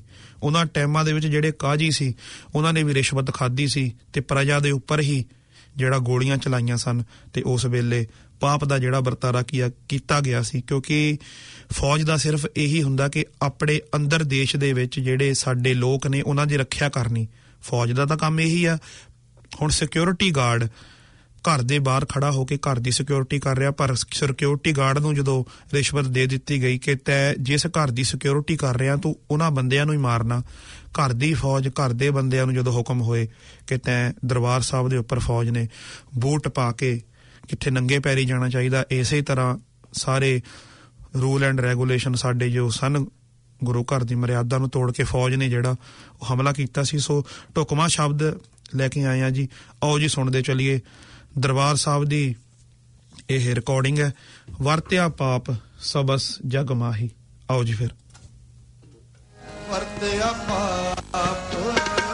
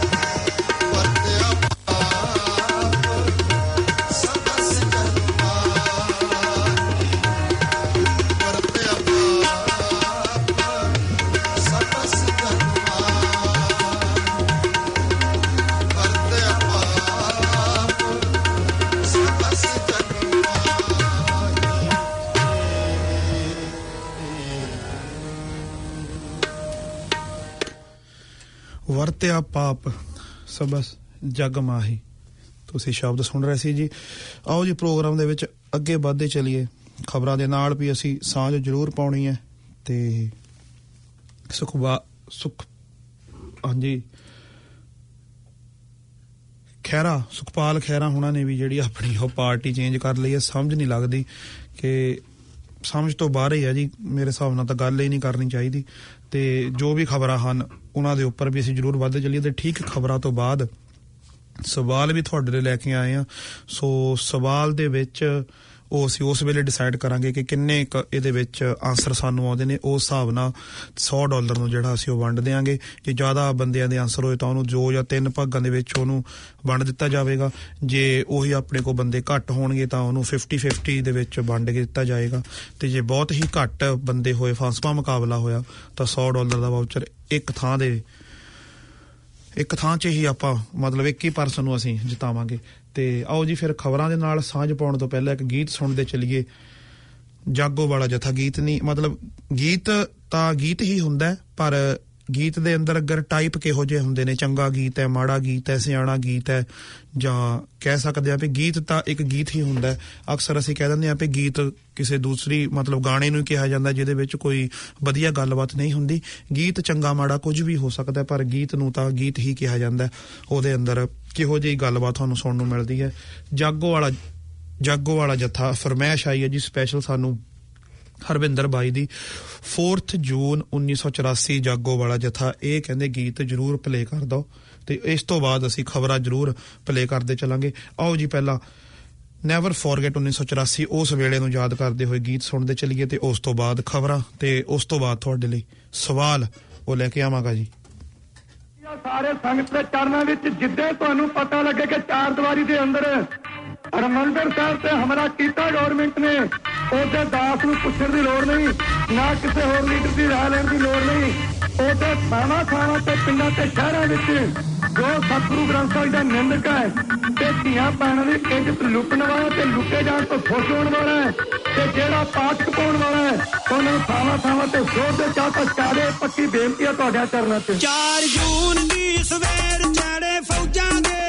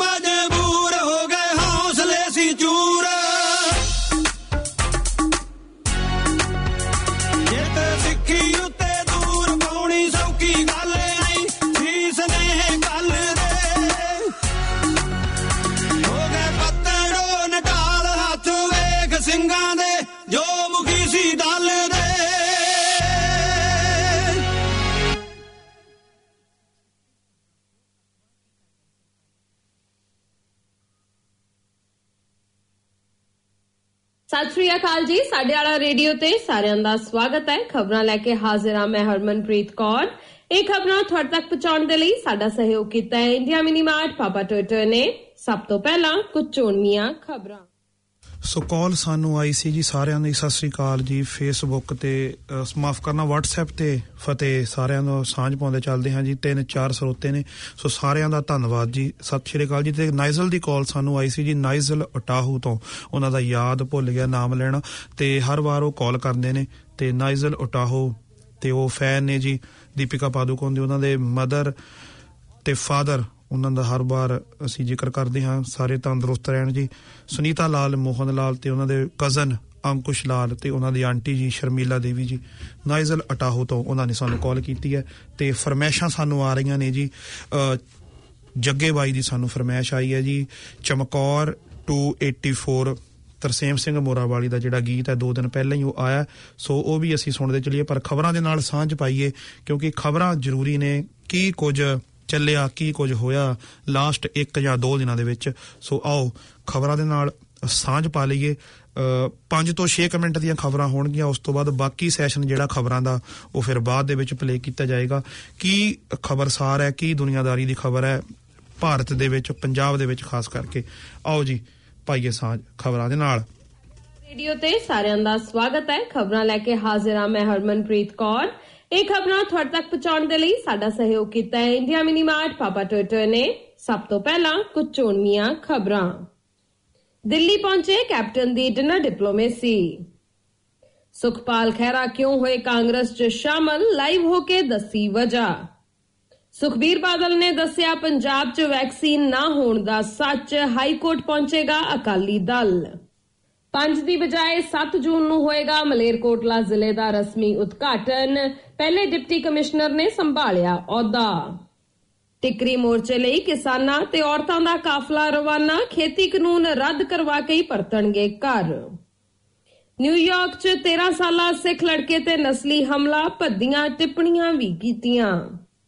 ਆਪਰੇਸ਼ਨ ਬਲੂ ਸਟਾਰ ਦੌਰਾਨ ਨੁਕਸਾਨੇ ਪਾਵਨ ਸਰੂਪ ਸੰਗਤ ਦੇ ਦਰਸ਼ਨ ਲਈ ਰੱਖੇ। ਪੰਜਾਬ ਸਰਕਾਰ ਦਾ ਮਾੜਾ ਹਾਲ 17191 ਬੱਚੇ ਕੋਵਿਡ ਪੋਜ਼ਿਟਿਵ ਕਿਸੇ ਨੂੰ ਨਹੀਂ ਮਿਲੀ ਫਤਿਹ ਕਿੱਟ। ਤੇ ਹੁਣ ਖਬਰਾਂ ਵਿਸਥਾਰ ਨਾਲ। ਪੰਜਾਬ ਕਾਂਗਰਸ ਅੰਦਰ ਛਿੜੀ ਜੰਗ ਦੇ ਨਿਪਟਾਰੇ ਲਈ ਅੱਜ ਕੈਪਟਨ ਅਮਰਿੰਦਰ ਸਿੰਘ ਨੇ ਤਿੰਨ ਮੈਂਬਰੀ ਕਮੇਟੀ ਨੂੰ ਮਿਲਣਾ ਹੈ। ਇਸ ਤੋਂ ਠੀਕ ਪਹਿਲਾਂ ਦਿੱਲੀ 'ਚ ਕੈਪਟਨ ਦੀ ਡਿਨਰ ਡਿਪਲੋਮੇਸੀ ਨੇ ਧਿਆਨ ਖਿੱਚਿਆ ਹੈ, ਜਿੱਥੇ ਕਾਂਗਰਸ ਦੇ ਕੁਝ ਮੰਤਰੀ ਵਿਧਾਇਕ ਤੇ ਸੰਸਦ ਮੌਜੂਦ ਰਹੇ। ਦਿੱਲੀ ਦੇ ਇੱਕ ਹੋਟਲ 'ਚ ਇਸ ਸ਼ਾਹੀ ਖਾਣੇ 'ਚ ਕੈਬਨਿਟ ਮੰਤਰੀ ਰਾਣਾ ਗੁਰਮੀਤ ਸੋਢੀ ਵਿਜੇਂਦਰ ਸਿੰਗਲਾ ਸੰਸਦ ਰਵਨੀਤ ਬਿੱਟੂ ਗੁਰਜੀਤ ਔਜਲਾ ਤੇ ਸਾਬਕਾ ਕੇਂਦਰੀ ਮੰਤਰੀ ਅਸ਼ਵਨੀ ਕੁਮਾਰ ਸ਼ਾਮਲ ਰਹੇ। ਕੈਪਟਨ ਅਮਰਿੰਦਰ ਸਿੰਘ ਨਾਲ ਜੁੜੇ ਕਿਸੇ ਵੀ ਵਿਵਾਦ 'ਚ ਸ਼ਾਹੀ ਖਾਣਾ ਬਾਜ਼ੀ ਪਲਟਣ ਦਾ ਰੋਲ ਨਿਭਾਉਂਦਾ ਰਿਹਾ ਹੈ। ਪੰਜਾਬ ਕਾਂਗਰਸ ਅੰਦਰ ਛਿੜੀ ਖਾਨਾ ਜੰਗੀ ਨੂੰ ਮੁਕਾਉਣ ਲਈ ਦਿੱਲੀ 'ਚ ਚੱਲ ਰਹੀ ਮੀਟਿੰਗ ਵੱਲ ਰਾਜਨੀਤਿਕ ਹਲਕਿਆਂ ਦਾ ਧਿਆਨ ਜੁੜਿਆ ਹੋਇਆ ਹੈ। ਹੁਣ ਦੇਖਣਾ ਇਹ ਹੋਏਗਾ ਕਿ ਆਖਰਕਾਰ ਇਹ ਡਿਨਰ ਡਿਪਲੋਮੇਸੀ ਕੀ ਰੰਗ ਲੈ ਕੇ ਆਉਂਦੀ ਹੈ। ਆਮ ਆਦਮੀ ਪਾਰਟੀ ਤੋਂ ਬਾਗੀ ਹੋ ਕੇ ਵੱਖਰੀ ਪਾਰਟੀ ਬਣਾਉਣ ਵਾਲੇ ਸੁਖਪਾਲ ਖਹਿਰਾ ਕਾਂਗਰਸ 'ਚ ਸ਼ਾਮਲ ਹੋ ਗਏ ਨੇ। ਉਹਨਾਂ ਨੇ ਆਪਣੇ ਤਿੰਨ ਵਿਧਾਇਕਾਂ ਨਾਲ ਕਾਂਗਰਸ 'ਚ ਵਾਪਸੀ ਕੀਤੀ ਹੈ। ਸੁਖਪਾਲ ਖਹਿਰਾ ਨੇ ਫੇਸਬੁੱਕ ਲਾਈਵ ਹੋ ਕੇ ਦੱਸਿਆ ਕਿ ਕਾਂਗਰਸ 'ਚ ਸ਼ਾਮਲ ਹੋਣ ਦਾ ਫੈਸਲਾ ਲਿਆ ਸੀ ਕਾਂਗਰਸ 'ਚ ਸ਼ਾਮਲ ਹੋਏ ਆ ਉਹਨਾਂ ਕਿਹਾ ਬਹੁਤ ਸਾਰੇ ਵਿਦਵਾਨਾਂ ਦੀ رائے ਲਈ ਜਿਸ ਤੋਂ ਬਾਅਦ ਜਗਦੇਵ ਸਿੰਘ ਕਮਾਲੂ ਤੇ ਪਿਰਮਲ ਸਿੰਘ ਖਾਲਸਾ ਨਾਲ ਫੈਸਲਾ ਲਿਆ ਕਿ ਸਾਨੂੰ ਆਉਣ ਵਾਲੇ ਸਮੇਂ 'ਚ ਕੀ ਕਰਨਾ ਚਾਹੀਦਾ ਹੈ ਸਭ ਦੀ رائے ਸੀ ਕਿ ਪੰਜਾਬ ਦੀ ਰਾਜਨੀਤੀ ਦੇ ਵਿੱਚ ਰਹਿਣ ਲਈ ਰੈਲੇਵੈਂਟ ਰਹਿਣਾ ਹੈ ਤੇ ਕੋਈ ਚੰਗਾ ਪਲੇਟਫਾਰਮ ਚੁਣਨਾ ਪਏਗਾ ਦੱਸ ਦਈਏ ਕਿ ਖੈਰਾ ਨੇ ਕਾਂਗਰਸ ਛੱਡ ਕੇ ਆਮ ਆਦਮੀ ਪਾਰਟੀ ਦੀ ਟਿਕਟ ਤੇ ਚੋਣ ਲੜੀ ਸੀ ਤੇ ਵਿਧਾਇਕ ਬਣੇ ਸੀ। ਫਿਰ ਉਹਨਾਂ ਦੇ ਆਮ ਆਦਮੀ ਪਾਰਟੀ ਨਾਲ ਵੀ ਮਤਭੇਦ ਹੋ ਗਏ ਤੇ ਉਹਨਾਂ ਨੇ ਆਪਣੀ ਹੀ ਪਾਰਟੀ ਬਣਾ ਲਈ। ਖੈਰਾ ਮੁੜ ਕਾਂਗਰਸੀ ਬਣ ਗਏ ਨੇ। ਮੁੱਖ ਮੰਤਰੀ ਕੈਪਟਨ ਅਮਰਿੰਦਰ ਸਿੰਘ ਨੇ ਦਿੱਲੀ ਰਵਾਨਾ ਹੋਣ ਤੋਂ ਪਹਿਲਾਂ ਸੁਖਪਾਲ ਖਹਿਰਾ ਨੂੰ ਪਾਰਟੀ 'ਚ ਸ਼ਾਮਲ ਕੀਤਾ। ਉਹਨਾਂ ਨਾਲ ਆਮ ਆਦਮੀ ਪਾਰਟੀ ਦੇ ਸਾਥੀ ਵਿਧਾਇਕ ਜਗਦੇਵ ਸਿੰਘ ਕਮਾਲੂ, ਵਿਧਾਇਕ ਮੌੜ ਤੇ ਪਿਰਮਲ ਸਿੰਘ ਧੌਲਾ, ਵਿਧਾਇਕ ਭਦੌੜ ਵੀ ਕਾਂਗਰਸ 'ਚ ਸ਼ਾਮਲ ਹੋਏ ਨੇ। ਮੰਨਿਆ ਜਾ ਰਿਹਾ ਹੈ ਕਿ ਹਾਈ ਕਮਾਂਡ ਦੀ ਹਰੀ ਝੰਡੀ ਨਾਲ ਹੀ ਖਹਿਰਾ ਨੂੰ ਕਾਂਗਰਸ 'ਚ ਸ਼ਾਮਲ ਕੀਤਾ ਗਿਆ ਹੈ। ਪਤਾ ਲੱਗਾ ਹੈ ਕਿ ਆਲ ਇੰਡੀਆ ਕਾਂਗਰਸ ਕਮੇਟੀ ਪ੍ਰਧਾਨ ਸੋਨੀਆ ਗਾਂਧੀ ਵੱਲੋਂ ਇਸ ਦੀ ਪ੍ਰਵਾਨਗੀ ਦਿੱਤੀ ਗਈ ਹੈ। ਪੰਜਾਬ ਦੇ ਨਵੇਂ ਬਣੇ 23ਵੇਂ ਜ਼ਿਲ੍ਹੇ ਮਲੇਰਕੋਟਲਾ ਦੇ ਨਵੇਂ ਡਿਪਟੀ ਕਮਿਸ਼ਨਰ ਅੰਮ੍ਰਿਤ ਕੌਰ ਗਿੱਲ ਨੇ ਆਪਣਾ ਅਹੁਦਾ ਸੰਭਾਲ ਲਿਆ ਹੈ। ਗਿੱਲ ਨੇ ਅਹੁਦਾ ਸੰਭਾਲਣ ਮੌਕੇ ਕਿਹਾ ਕਿ ਪੰਜਾਬ ਸਰਕਾਰ ਵੱਲੋਂ ਸੌਂਪੀ ਜ਼ਿੰਮੇਵਾਰੀ ਨੂੰ ਉਹ ਤਨਦੇਹੀ ਨਾਲ ਨਿਭਾਉਣਗੇ। ਉਹਨਾਂ ਦੱਸਿਆ ਕਿ ਮਲੇਰਕੋਟਲਾ ਨੂੰ ਜ਼ਿਲ੍ਹਾ ਬਣਾਉਣ ਦੇ ਕੀਤੇ ਐਲਾਨ ਤੋਂ ਬਾਅਦ ਮੁੱਖ ਮੰਤਰੀ ਕੈਪਟਨ ਅਮਰਿੰਦਰ ਸਿੰਘ ਵੱਲੋਂ 5 ਜੂਨ ਨੂੰ ਮਲੇਰਕੋਟਲਾ ਦਾ ਜ਼ਿਲ੍ਹੇ ਵਜੋਂ ਰਸਮੀ ਉਦਘਾਟਨੀ ਸਮਾਰੋਹ ਹੁਣ 7 ਜੂਨ 2021 ਨੂੰ ਹੋਏਗਾ। ਉਨ੍ਹਾਂ ਕਿਹਾ ਕਿ ਡਿਪਟੀ ਕਮਿਸ਼ਨਰ ਤੇ ਐਸਐਸਪੀ ਸਮੇਤ ਮਲੇਰਕੋਟਲੇ ਦਾ ਸਮੁੱਚਾ ਜ਼ਿਲ੍ਹਾ ਪ੍ਰਸ਼ਾਸਨ ਨਵੇਂ ਸਿਰੇ ਤੋਂ ਤਾਇਨਾਤ ਕੀਤਾ ਜਾ ਰਿਹਾ ਹੈ, ਜਿਸ ਕਰਕੇ ਪੁਖਤਾ ਪ੍ਰਬੰਧ ਯਕੀਨੀ ਬਣਾਉਣ ਲਈ ਇਹ ਪ੍ਰੋਗਰਾਮ ਅੱਗੇ ਪਾਇਆ ਜਾ ਰਿਹਾ ਹੈ। ਅੰਮ੍ਰਿਤ ਗਿੱਲ ਨੇ ਕਿਹਾ ਕਿ ਉਹ ਖੁਦ ਨੂੰ ਖੁਸ਼ਕਿਸਮਤ ਸਮਝਦੇ ਨੇ ਕਿ ਮਲੇਰਕੋਟਲਾ ਦੀ ਇਤਿਹਾਸਕ ਧਰਤੀ ਤੇ ਨਵੇਂ ਬਣੇ ਜ਼ਿਲ੍ਹੇ 'ਚ ਬਤੌਰ ਪਹਿਲੇ ਡਿਪਟੀ ਕਮਿਸ਼ਨਰ ਵਜੋਂ ਸੇਵਾਵਾਂ ਨਿਭਾਉਣ ਦਾ ਮੌਕਾ ਮਿਲਿਆ ਹੈ। ਉਨ੍ਹਾਂ ਕਿਹਾ ਕਿ ਪੰਜਾਬ ਸਰਕਾਰ ਦੀਆਂ ਲੋਕ ਭਲਾਈ ਸਕੀਮਾਂ ਦਾ ਸਮਾਬੱਧ ਤੇ ਪਾਰਦਰਸ਼ੀ ਢੰਗ ਨਾਲ ਯੋਗ ਲਾਭਪਾਤਰੀਆਂ ਨੂੰ ਲਾਭ ਮੁਹੱਈਆ ਕਰਵਾਇਆ ਜਾਏਗਾ। ਨਾਲ ਹੀ ਉਨ੍ਹਾਂ ਇਹ ਵੀ ਕਿਹਾ ਕਿ ਜ਼ਿਲ੍ਹਾ ਵਾਸੀਆਂ ਦੀਆਂ ਮੁਸ਼ਕਲਾਂ ਨੂੰ ਪਹਿਲ ਦੇ ਆਧਾਰ ਤੇ ਹੱਲ ਕੀਤਾ ਜਾਏਗਾ। ਜ਼ਿਕਰਯੋਗ ਹੈ ਕਿ ਅੰਮ੍ਰਿਤ ਕੌਰ ਗਿੱਲ 2010 ਬੈਚ ਦੇ ਆਈਏਐਸ ਅਧਿਕਾਰੀ ਨੇ ਗਿੱਲ ਇਸ ਤੋਂ ਪਹਿਲਾਂ ਜ਼ਿਲ੍ਹਾ ਫਤਿਹਗੜ੍ਹ ਸਾਹਿਬ 'ਚ ਬਤੌਰ ਡਿਪਟੀ ਕਮਿਸ਼ਨਰ ਆਪਣੀਆਂ ਸੇਵਾਵਾਂ ਨਿਭਾ ਰਹੇ ਸੀ। ਡਿਪਟੀ ਕਮਿਸ਼ਨਰ ਗਿੱਲ ਅਹੁਦਾ ਸੰਭਾਲਣ ਤੋਂ ਪਹਿਲਾਂ ਇਤਿਹਾਸਕ ਗੁਰਦੁਆਰਾ ਹਾ ਦਾ ਨਾਰਾ ਵਿਖੇ ਨਤਮਸਤਕ ਹੋਏ। ਇਸ ਮੌਕੇ ਉਹਨਾਂ ਨਾਲ ਮਲੇਰਕੋਟਲਾ ਜ਼ਿਲ੍ਹੇ ਦੇ ਨਵੇਂ ਐਸਐਸਪੀ ਕਵਰਦੀਪ ਕੌਰ ਵੀ ਹਾਜ਼ਰ ਸੀ। ਇਸ ਤੋਂ ਬਾਅਦ ਐਸਐਸਪੀ ਕਵਰਦੀਪ ਕੌਰ ਨੇ ਵੀ ਮਲੇਰਕੋਟਲਾ ਵਿਖੇ ਆਪਣੇ ਦਫ਼ਤਰ 'ਚ ਅਹੁਦਾ ਸੰਭਾਲਿਆ ਹੈ। ਅਕਾਲੀ ਦਲ ਦੇ ਪ੍ਰਧਾਨ ਸੁਖਬੀਰ ਸਿੰਘ ਬਾਦਲ ਨੇ ਪੰਜਾਬ ਦੀ ਕੈਪਟਨ ਸਰਕਾਰ ਤੇ ਕਰੋਨਾ ਵੈਕਸੀਨ ਨੂੰ ਲੈ ਕੇ ਹੋ ਰਹੀ ਵੱਡੀ ਲੁੱਟ ਦਾ ਆਰੋਪ ਲਗਾਇਆ ਹੈ। ਸੁਖਬੀਰ ਬਾਦਲ ਨੇ ਕਿਹਾ ਕਿ ਪੰਜਾਬ ਸਰਕਾਰ 400 ਰੁਪਏ ਦੀ ਵੈਕਸੀਨ ਖਰੀਦ ਕੇ ਪ੍ਰਾਈਵੇਟ ਹਸਪਤਾਲਾਂ ਨੂੰ 1060 ਰੁਪਏ 'ਚ ਵੇਚ ਰਹੀ ਹੈ। ਕਰੋਨਾ ਕਾਲ 'ਚ ਕੈਪਟਨ ਸਰਕਾਰ ਪੈਸਾ ਕਮਾਉਣ 'ਚ ਲੱਗੀ ਹੋਈ ਹੈ। ਸੁਖਬੀਰ ਬਾਦਲ ਨੇ ਦੱਸਿਆ ਕਿ ਪੰਜਾਬ 'ਚ ਵੈਕਸੀਨ ਨਾ ਹੋਣ ਦਾ ਅਸਲ ਸੱਚ ਇਹ ਹੈ। ਸੁਖਬੀਰ ਬਾਦਲ ਨੇ ਕਿਹਾ ਕਿ ਪੰਜਾਬ ਦੇ ਸਿਹਤ ਮੰਤਰੀ ਬਲਬੀਰ ਸਿੰਘ ਸਿੱਧੂ ਨੇ ਮੋਹਾਲੀ 'ਚ 35000 ਵੈਕਸੀਨ ਡੋਜ਼ ਪ੍ਰਾਈਵੇਟ ਹਸਪਤਾਲ ਨੂੰ ਦਿੱਤੀ ਹੈ। ਕਰੋਨਾ ਸੰਕਟ 'ਚ ਇੱਕ ਪਰਿਵਾਰ ਨੂੰ ਵੈਕਸੀਨ ਲਗਵਾਉਣ ਲਈ 9000 ਦੇਣੇ ਪੈ ਰਹੇ ਨੇ। ਕਰੋਨਾ ਕਾਲ 'ਚ ਪਰਿਵਾਰਾਂ ਤੇ ਵਿੱਤੀ ਬੋਝ ਪਿਆ ਹੈ। ਪੰਜਾਬ ਸਰਕਾਰ ਨੇ ਕਰੋਨਾ ਕਾਲ 'ਚ ਪ੍ਰਾਈਵੇਟ ਹਸਪਤਾਲਾਂ ਦੀ ਲੁੱਟ ਨੂੰ ਨਹੀਂ ਰੋਕਿਆ। ਸੁਖਬੀਰ ਨੇ ਕਿਹਾ ਕਿ ਰਾਹੁਲ ਗਾਂਧੀ ਨੇ ਮੋਦੀ ਸਰਕਾਰ ਨੂੰ ਟਵੀਟ ਕੀਤਾ ਸੀ ਕਿ ਵੈਕਸੀਨ ਦੀ ਡੋਜ਼ ਫ੍ਰੀ ਲਗਾਈ ਜਾਏ। ਕੀ ਰਾਹੁਲ ਗਾਂਧੀ ਆਪਣੀ ਪਾਰਟੀ ਦੇ ਮੁੱਖ ਮੰਤਰੀ ਕੈਪਟਨ ਅਮਰਿੰਦਰ ਸਿੰਘ ਤੋਂ ਜਵਾਬ ਮੰਗਣਗੇ? ਜੇਕਰ ਕੈਪਟਨ ਸਰਕਾਰ ਨੇ ਰੇਟ ਠੀਕ ਨਹੀਂ ਕੀਤੇ, ਤਾਂ ਅਸੀਂ ਹਾਈ ਕੋਰਟ ਜਾਵਾਂਗੇ। ਜੇਕਰ ਸਾਡੀ ਸਰਕਾਰ ਬਣ ਗਈ, ਤਾਂ ਅਸੀਂ ਪੂਰੀ ਜਾਂਚ ਕਰਵਾਵਾਂਗੇ। ਉਨ੍ਹਾਂ ਕਿਹਾ, ਸਿਹਤ ਮੰਤਰੀ ਬਲਬੀਰ ਸਿੱਧੂ ਤੇ ਨਸ਼ੇ ਦੀ ਐਂਟੀ ਡਰੱਗ ਦੀਆਂ 5 ਕਰੋੜ ਗੋਲੀਆਂ ਗਾਇਬ ਕਰਨ ਦਾ ਇਲਜ਼ਾਮ ਹੈ। ਵਿਭਾਗ ਦੇ ਸੈਕਟਰੀ ਨੇ ਕਿਹਾ ਸੀ ਕਿ ਬਲਬੀਰ ਸਿੱਧੂ ਦੇ ਕਹਿਣ ਤੇ ਨਸ਼ੇ ਦੀ ਐਂਟੀ ਡਰੱਗ ਦੀਆਂ 5 ਕਰੋੜ ਗੋਲੀਆਂ ਗਾਇਬ ਕਰ ਦਿੱਤੀਆਂ ਸੀ। ਪੰਜਾਬ ਸਰਕਾਰ ਵੱਲੋਂ ਇਸ ਤੇ ਕੋਈ ਐਕਸ਼ਨ ਨਹੀਂ ਲਿਆ ਗਿਆ। ਬਾਦਲ ਨੇ ਕਿਹਾ ਕਿ ਐਸਜੀਪੀਸੀ ਨੇ ਜਦੋਂ ਸੇਵਾ ਲਈ ਵੈਕਸੀਨ ਮੰਗੀ, ਤਾਂ ਕੈਪਟਨ ਸਰਕਾਰ ਨੇ ਕਿਹਾ ਕਿ 1060 ਰੁਪਏ ਪ੍ਰਤੀ ਵੈਕਸੀਨ ਦੇ ਪੈਸੇ ਭੇਜੋ। ਸੋ ਲਓ ਜੀ ਇਹ ਸਨ ਖਬਰਾਂ ਤੇ ਖਬਰ ਦੇ ਵਿੱਚੋਂ ਚਲੋ ਅਮ, ਇੱਕ ਖਬਰ ਇਹ ਸੀ ਕਿ 400 ਰੁਪਏ ਦੀ ਵੈਕਸੀਨ ਲੈ ਕੇ ਤੇ ਬਾਹਰੋਂ ਪੰਜਾਬ ਸਰਕਾਰ ਪ੍ਰਾਈਵੇਟ ਹਸਪਤਾਲਾਂ ਦੇ ਵਿੱਚ 1000 ਰੁਪਏ ਦੀ ਵੇਚ ਰਹੀ ਆ। ਸੋ ਮੇਰੇ ਹਿਸਾਬ ਨਾਲ ਨਾਰਮਲ ਹੈ ਚੀਜ਼ ਇਹ ਤਾਂ ਅਸੀਂ ਇਹਦੇ ਬਾਰੇ ਜ਼ਿਆਦਾ ਵਿਚਾਰ ਨਾ ਕਰੀਏ। ਬਹੁਤ ਹੀ ਨਾਰਮਲ ਚੀਜ਼ ਆ ਇਹ ਕਿਉਂਕਿ ਗਲਤ ਚੀਜ਼ਾਂ ਕਰਪਸ਼ਨ ਦੇ ਬਹੁਤ ਵੱਡੀਆਂ ਵੱਡੀਆਂ ਗੱਲਾਂ ਸਾਨੂੰ ਸੁਣਨ ਨੂੰ ਮਿਲਦੀਆਂ। ਸੋ ਅਸੀਂ ਇਸ ਚੀਜ਼ ਨੂੰ ਨਾਰਮਲ ਕਹਿ ਕੇ ਵੀ ਹਾਂ। ਠੀਕ ਹੈ ਜੀ। ਇਹ ਤਾਂ ਨਾਰਮਲ ਆ ਨਾ, ਇਹਨੂੰ ਇੰਨਾ ਜ਼ਿਆਦਾ ਗੌਰ ਨਾ ਕੀਤਾ ਜਾਵੇ, ਕਿਉਂਕਿ ਕੋਈ ਵੀ ਚੰਗੀ ਚੀਜ਼ ਪੋਜ਼ਿਟਿਵ ਚੀਜ਼ ਸਾਡੇ ਸਾਹਮਣੇ ਤਾਂ ਨਹੀਂ ਆਉਣੀ। ਸੋ ਇਹੋ ਜਿਹੀਆਂ ਚੀਜ਼ਾਂ ਦੇ ਉੱਪਰ ਵੀ ਅਸੀਂ ਪੰਜਾਬ ਦੇ ਵਿੱਚ ਕੀ ਗਲਤ ਹੋ ਰਿਹਾ, ਸੋ ਉਸ ਨੂੰ ਅਸੀਂ ਜ਼ਿਆਦਾ ਗੌਰ ਕਰਕੇ ਆਪਣੇ ਮਨ ਦੇ ਉੱਪਰ ਅਸੀਂ ਨਾ ਫਿਕਰ ਕਰੀਏ ਵੀ ਹਨਾ, ਕਿਉਂ ਸਾਡਾ ਦੇਸ਼ ਇੰਨਾ ਗਲਤ ਹੱਥਾਂ ਦੇ ਵਿੱਚ ਜਾਂ ਖਰਾਬੀ ਹੋ ਰਹੀ ਹੈ। ਤੇ ਇੱਕ ਛੋਟੀ ਜਿਹੀ ਉਦਾਹਰਣ ਮੈਂ ਮੈਂ ਛੋਟੀ ਜਿਹੀ ਗੱਲਬਾਤ ਤੁਹਾਡੇ ਨਾਲ ਕਰਦਾ, ਚਲਾ 2 ਮਿੰਟਾਂ ਦੇ ਵਿੱਚ ਮੈਂ ਗੱਲ ਆਪਣੀ ਖਤਮ ਕਰ ਲਾਂਗਾ। ਤੇ ਬੀਬੀਆਂ ਭੈਣਾਂ ਜੇ ਸ਼ੋਅ ਸੁਣ ਰਹੀਆਂ, ਮੈਂ ਉਹਨਾਂ ਨੂੰ ਕੋਈ ਇਹਦੇ ਵਿੱਚ ਗਲਤ ਨਹੀਂ ਕਹਿਣਾ ਚਾਹ ਰਿਹਾ ਕਿ ਮੈਂ ਉਹਨਾਂ ਦੇ ਉੱਪਰ ਕੋਈ ਗਲਤ ਟਿੱਪਣੀ ਕਰਾਂ, ਪਰ ਮੈਂ ਉਦਾਹਰਣ ਤੇ ਤੌਰ ਤੇ ਇੱਕ ਗੱਲ ਕਹਿਣੀ ਚਾਹਾਂਗਾ ਕਿ ਸਾਨੂੰ, ਮੇਰਾ ਮੇਨ ਮਕਸਦ ਇਹ ਗੱਲ ਕਹਿਣ ਦਾ ਇਹੀ ਆ ਕਿ ਕੋਈ ਪਰਵਾਹ ਨਹੀਂ ਆ ਸਾਨੂੰ ਪੇ ਬਾਹਰ ਕੀ ਹੋ ਰਿਹਾ, ਮੌਤਾਂ ਹੋ ਰਹੀਆਂ ਨੇ, ਆਕਸੀਜਨ ਨਹੀਂ ਮਿਲ ਰਹੀ। ਸਾਨੂੰ ਇਸ ਚੀਜ਼ ਦੇ ਨਾਲ ਕੋਈ ਲੈਣ ਦੇਣ ਨਹੀਂ ਹੈਗਾ, ਜਿਹੜੀ ਮੈਂ ਤੁਹਾਨੂੰ ਉਦਾਹਰਣ ਦੇ ਤੌਰ ਤੇ ਗੱਲ ਸੁਣਾ ਰਿਹਾ।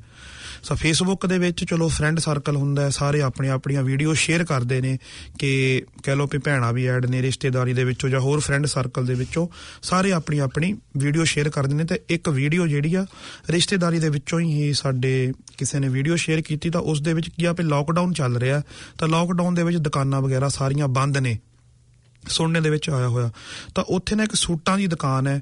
ਤੇ ਸੂਟਾਂ ਦੀ ਦੁਕਾਨ ਤਾਂ ਬੰਦ ਹੈ, ਵੈਸੇ ਸ਼ਟਰ ਮੇਰੇ ਹਿਸਾਬ ਦੇ ਨਾਲ ਲੱਗਾ ਹੋਇਆ ਉਹਦਾ ਸ਼ਟਰ ਸੂਟਾਂ ਦੀ ਦੁਕਾਨ ਦਾ ਤੇ ਉਹ ਸੂਟਾਂ ਵਾਲੇ ਜਿਹੜਾ ਫੇਸਬੁੱਕ ਪੇਜ ਚਲੋ ਸਾਰਿਆਂ ਨੇ ਬਣਾਇਆ ਹੁੰਦਾ, ਵਧੀਆ ਗੱਲ ਹੈ, ਸਾਰੇ ਬਣਾਉਣ ਆਪਣੇ ਬਿਜ਼ਨਸ ਦਾ ਪੇਜ ਤੇ ਉਹ ਜਿਹੜਾ ਬੰਦਾ ਲਾਈਵ ਹੋਇਆ ਹੋਇਆ ਸੀਗਾ ਕਿ ਸੂਟ ਸੇਲ ਕਰ ਰਿਹਾ ਸੀਗਾ 5-500 ਰੁਪਏ ਦੇ ਵਿੱਚ ਸੂਟ ਉਹ ਵੇਚ ਰਿਹਾ ਸੀਗਾ ਤੇ ਉਹ ਕਹਿ ਰਿਹਾ ਸੀਗਾ ਵੀ ਬੀਬੀਓ ਭੈਣੋ ਵੀ ਇਹ ਜਿਹੜਾ ਸੂਟ ਹੈ, ਉਹ ਅੱਜ ਹੀ 500 ਰੁਪਏ ਦਾ ਹੈ ਤੇ ਜੇ ਤੁਸੀਂ ਅੱਜ ਲੈਣਾ ਇਹ ਸੂਟ, ਤੁਸੀਂ ਆ ਨੰਬਰ ਦਿੱਤੇ ਹੋਏ ਆ ਇਹਨਾਂ ਨੰਬਰਾਂ ਤੇ ਤੁਸੀਂ Paytm ਕਰ ਦਿਓ ਟ੍ਰਾਂਸਫਰ ਕਰ ਦਿਓ ਅਕਾਊਂਟ ਤੇ ਡਿਲੀਵਰੀ ਜਿਹੜੀ ਫ੍ਰੀ ਆਫ ਕਾਸਟ ਸੂਟਾਂ ਦੀ ਤੁਹਾਡੇ ਘਰ ਤੱਕ ਕੀਤੀ ਜਾਊਗੀ 500 ਰੁਪਏ ਦਾ ਇੱਕ ਸੂਟ ਆ ਤੇ ਡਿਲੀਵਰੀ ਫ੍ਰੀ ਕੀਤੀ ਜਾਊਗੀ ਤੁਹਾਡੇ ਘਰ ਤੱਕ ਜੇ ਤੁਸੀਂ ਇਹ ਸੂਟ ਅੱਜ ਲੈਣਾ ਹੈ।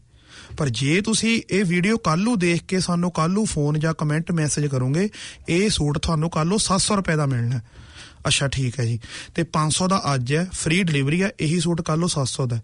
ਤਾਂ ਇਹਦੇ ਵਿੱਚ ਮੈਂ ਪਹਿਲਾਂ ਵੀ ਮਾਫੀ ਚਾਹੁੰਦਾ ਵੀ ਮੈਂ ਇਹ ਚੀਜ਼ ਨਹੀਂ ਕੋਈ ਕਹਿ ਰਿਹਾ ਕਿ ਭੈਣਾ ਬੀਬੀਆਂ ਸੂਟ ਲੈਣ, ਜੀ ਸੱਦ ਕੇ ਲੈਣ ਇੰਡੀਆ ਦੇ ਵਿੱਚ ਕੋਈ ਗੱਲ ਨਹੀਂ, ਚੰਗਾ ਟਾਈਮ ਆਊਗਾ, ਸੋਹਣਾ ਟਾਈਮ ਆਊਗਾ, ਭੈਣਾ ਬੀਬੀਆਂ ਸ- 500 ਦੀ ਬਜਾਏ ਭਾਵੇਂ 2000 ਦਾ ਵੀ ਲੈਣ। ਪਰ ਕੀ ਇਹ ਸਹੀ ਟਾਈਮ ਆ ਕਿ ਅਸੀਂ ਸ਼ਾਪਿੰਗ ਕਰੀਏ? ਪਰ ਲੋਕਡਾਊਨ ਵਿੱਚ ਬੰਦ ਹੈ, ਉਸ ਬੰਦੇ ਨੇ ਆਪਣਾ ਬਿਜ਼ਨਸ ਕਰਨਾ, ਪੈਸਾ ਕਮਾਉਣਾ, ਉਹ ਲੋਕਡਾਊਨ ਦੇ ਵਿੱਚ ਵੀ ਆਪਣਾ ਪੈਸਾ ਕਮਾ ਰਿਹਾ ਹੈ ਤੇ ਉਹ ਵੇਚ ਰਿਹਾ ਸੂਟ ਆਨਲਾਈਨ ਫੇਸਬੁੱਕ ਤੇ ਲਾਈਵ ਹੋ ਕੇ। ਤੇ ਬੀਬੀਆਂ ਭੈਣਾਂ ਵੀ ਉਹ ਸੂਟ ਖਰੀਦ ਰਹੀਆਂ ਨੇ। ਮੈਂ ਇਸ ਚੀਜ਼ ਨੂੰ ਨਹੀਂ ਗਲਤ ਕਹਿ ਰਿਹਾ ਕਿ ਖਰੀਦ ਰਹੀਆਂ ਨੇ, ਖਰੀਦੋ। ਕਿਉਂਕਿ ਜਿਹੜੇ ਅਮੀਰ ਨੇ ਜਾਂ ਮਿਡਲ ਕਲਾਸ ਦੇ ਲੋਕ ਨੇ, ਉਹਨਾਂ ਨੇ ਤਾਂ ਬੇਸ਼ੱਕ ਖਰੀਦੇ ਲੈਣਾ ਤੇ ਉਹਨਾਂ ਨੇ ਆਨਲਾਈਨ ਖਰੀਦ ਤੇ ਗਏ ਤੇ ਸੂਟ ਦੀ ਡਿਲੀਵਰੀ ਵੀ ਘਰ ਹੋ ਜਾਊਗੀ। ਪਰ ਮੇਨ ਮਕਸਦ ਮੇਰਾ ਗੱਲ ਸੁਣਾਉਣ ਦਾ ਇਹ ਹੈ ਕਿ ਸਾਨੂੰ ਕੋਈ ਲੈਣ ਦੇਣ ਨਹੀਂ, ਵੀ ਦੁਨੀਆ ਦੇ ਵਿੱਚ, ਸਮਾਜ ਦੇ ਵਿੱਚ ਕੀ ਚੱਲ ਰਿਹਾ। ਸਾਡੇ ਆਂਡ ਗਵਾਂਡ ਹਰ ਰਿਸ਼ਤੇਦਾਰੀ ਦੇ ਵਿੱਚ ਜੇ ਮੈਨੂੰ ਵੀ ਕੋਈ ਬੰਦਾ ਜਾਣਦਾ ਤਾਂ ਇੱਥੇ ਮੈਨੂੰ ਜੇ 10 ਬੰਦੇ ਜਾਣਦੇ ਆ ਤਾਂ ਮੈਂ ਖੁਦ ਮੇਰਾ ਪਰਸਨਲ ਤਜਰਬਾ ਵੀ 9-10 ਮੌਤਾਂ ਮੈਂ ਸੁਣ ਚੁੱਕਾ। ਇਸ ਸ਼ੋਅ ਦੇ ਵਿੱਚ ਜਿਹੜੇ ਸਰੋਤੇ ਸੁਣ ਰਹੇ ਨੇ, ਤਿੰਨ ਚਾਰ ਸਰੋਤੇ ਨੇ ਉਹਨਾਂ ਦੇ ਘਰਾਂ ਦੇ ਵਿੱਚ ਜੀਆਂ ਦੇ ਵੀ ਜਿਹੜੀ ਆ ਮੌਤ ਹੋਈ ਹੋਈ ਹੈ, ਸਿਆਣੇ ਦੀ ਮੌਤ ਹੋਈ ਆ ਜਾਂ ਭੈਣ ਦੀ ਮੌਤ ਹੋਈ ਹੈ। ਕਿਉਂਕਿ ਮੈਨੂੰ ਹੁਣ ਮੈਂ ਨਾਮ ਨਹੀਂ ਲੈਣਾ ਚਾਹੁੰਦਾ ਵੀ ਸਰੋਤਿਆਂ ਦੇ ਘਰ ਵੀ ਅਫਸੋਸ ਹੈ ਤੇ ਕਿਉਂਕਿ ਮੈਂ ਸਟੇਟਸ ਦੇਖਦਾ ਰਹਿੰਦਾ ਸਾਰਿਆਂ ਦੇ ਵੀ ਕਿਸੇ ਦੇ ਘਰ ਉਹਨਾਂ ਦੀ ਮਾਤਾ ਜੀ ਦਾ ਅੰਤਿਮ ਅਰਦਾਸ ਦਾ ਭੋਗ ਹੈ। ਸੋ ਮੌਤਾਂ ਆਂਢ ਗੁਆਂਢ ਦੇ ਵਿੱਚ ਹੋ ਰਹੀਆਂ ਨੇ, ਰਿਸ਼ਤੇਦਾਰੀ ਦੇ ਵਿੱਚ ਮੌਤ ਹੋ ਰਹੀ ਹੈ, ਪਰ ਸਟਿਲ ਸਾਨੂੰ ਕੋਈ ਲੈਣਾ ਦੇਣਾ ਨਹੀਂ। ਜੋ ਮਰਜ਼ੀ ਹੋਵੇ ਅਸੀਂ ਆਨਲਾਈਨ ਜਿਹੜਾ ਸੂਟ ਆਪਣੇ ਘਰ ਦੇ ਵਿੱਚ ਮੰਗਵਾ ਲੈਣਾ ਹੈ। ਠੀਕ ਹੈ ਕੋਈ ਵੀ ਘਰ ਇਹੋ ਜਿਹਾ ਪ੍ਰਮਾਤਮਾ ਦੀ ਕਿਰਪਾ ਹੋਗੀ ਵੀ ਕੋਈ ਵੀ ਭੈਣ ਬੀਬੀ ਇਹੋ ਜਿਹੀ ਨਹੀਂ ਹੋਗੀ ਕਿ ਮਹਾਰਾਜ ਦੇ ਘਰ ਦੇ ਉੱਪਰ ਛੱਤ ਦਿੱਤੀ ਹੋਈ ਹੈ ਰੋਟੀ ਪਾਣੀ ਆ, ਸਾਰਾ ਕੁਝ ਤੰਦਰੁਸਤੀ ਚਾਹੀਦੀ ਆ। ਇਸ ਵੇਲੇ ਤੰਦਰੁਸਤੀ ਮੰਗੋ, ਪਰ ਬਿਜ਼ਨਸ ਵਾਲੇ ਨੇ ਆਪਣਾ ਬਿਜ਼ਨਸ ਕਰਨਾ। ਉਹਨੇ ਸੂਟ ਵੀ ਵੇਚ ਕੇ ਲੋਕਡਾਊਨ ਦੇ ਵਿੱਚ ਵੀ ਪੈਸੇ ਕਮਾ ਲੈਣੇ ਆ। ਬੀਬੀਆਂ ਭੈਣਾਂ ਨੇ ਸੂਟ ਵੀ ਖਰੀਦ ਲੈਣਾ। ਹੈ ਇਹਦੇ ਵਿੱਚ ਕੋਈ ਮਾੜੀ ਗੱਲ ਨਹੀਂ। ਪਰ ਸੋਚ ਇੱਥੇ ਮੇਨ ਮਕਸਦ ਇਹ ਆ ਕਿ ਸਾਨੂੰ ਕੋਈ ਲੈਣ ਦੇਣ ਨਹੀਂ। ਮੈਨੂੰ ਪਰਮ ਨੂੰ ਕੋਈ ਲੈਣ ਦੇਣ ਨਹੀਂ, ਮੇਰੇ ਸੱਜਣ ਮਿੱਤਰ ਦੇ ਘਰ ਮੌਤ ਹੋਈ ਹੈ। ਮੇਰੇ ਪਿੰਡ ਦੇ ਵਿੱਚ ਚਾਰ ਮੌਤਾਂ ਹੋਈਆਂ ਆ। ਮੈਨੂੰ ਕੋਈ ਲੈਣ ਦੇਣ ਨਹੀਂ ਆਕਲੈਂਡ ਦੇ ਵਿੱਚ। ਮੈਂ ਵਧੀਆ ਬੁੱਲੇ ਲੁੱਟਦਾ, ਮੇਰਾ ਕੰਮਕਾਰ ਵਧੀਆ, ਮੇਰਾ ਸਿਹਤ ਵਧੀਆ, ਮੇਰਾ ਆਪਣਾ ਪਰਿਵਾਰ ਮੇਰਾ ਵਧੀਆ, ਮੇਰਾ ਮਾਪਾ ਠੀਕ ਆ। ਮੈਨੂੰ ਕੋਈ ਲੈਣ ਦੇਣ ਨਹੀਂ, ਮੈਨੂੰ ਕੋਈ ਲੋੜ ਨਹੀਂ। ਮੇਰਾ ਮਿੱਤਰ ਭਾਵੇਂ ਔਖਾ ਹੋਵੇ, ਮੇਰੇ ਮਿੱਤਰ ਦੇ ਘਰ ਮੌਤ ਹੋਈ ਹੋਵੇ, ਪਰ ਮੈਂ ਆਪਣੇ ਐਦਾਂ ਹੀ ਗਾਣੇ ਸੁਣਨੇ ਆ। ਐਦਾਂ ਮੈਂ ਆਪਣਾ ਘੁੰਮਣਾ ਫਿਰਨਾ। ਮੈਨੂੰ ਕੋਈ ਇਸ ਚੀਜ਼ ਦੀ ਲੋੜ ਨਹੀਂ। ਮੇਨ ਮੁੱਦਾ, ਮੇਨ ਮਕਸਦ ਗੱਲ ਇਹ ਆ ਕਿ ਸਾਡਾ ਏਕਾ ਨਾਨਕ ਨਾਮ ਚੜ੍ਹਦੀ ਕਲਾ, ਤੇਰੇ ਭਾਣੇ ਸਰਬੱਤ ਦਾ ਭਲਾ, ਸਰਬੱਤ ਦੇ ਭਲੇ ਦੇ ਤੁਕ ਦੇ ਉੱਪਰ ਅਸੀਂ ਨਹੀਂ ਚੱਲਦੇ। ਮੇਨ ਗੱਲ ਇੱਥੇ ਆ ਕੇ ਟੁਕਦੀ ਹੈ।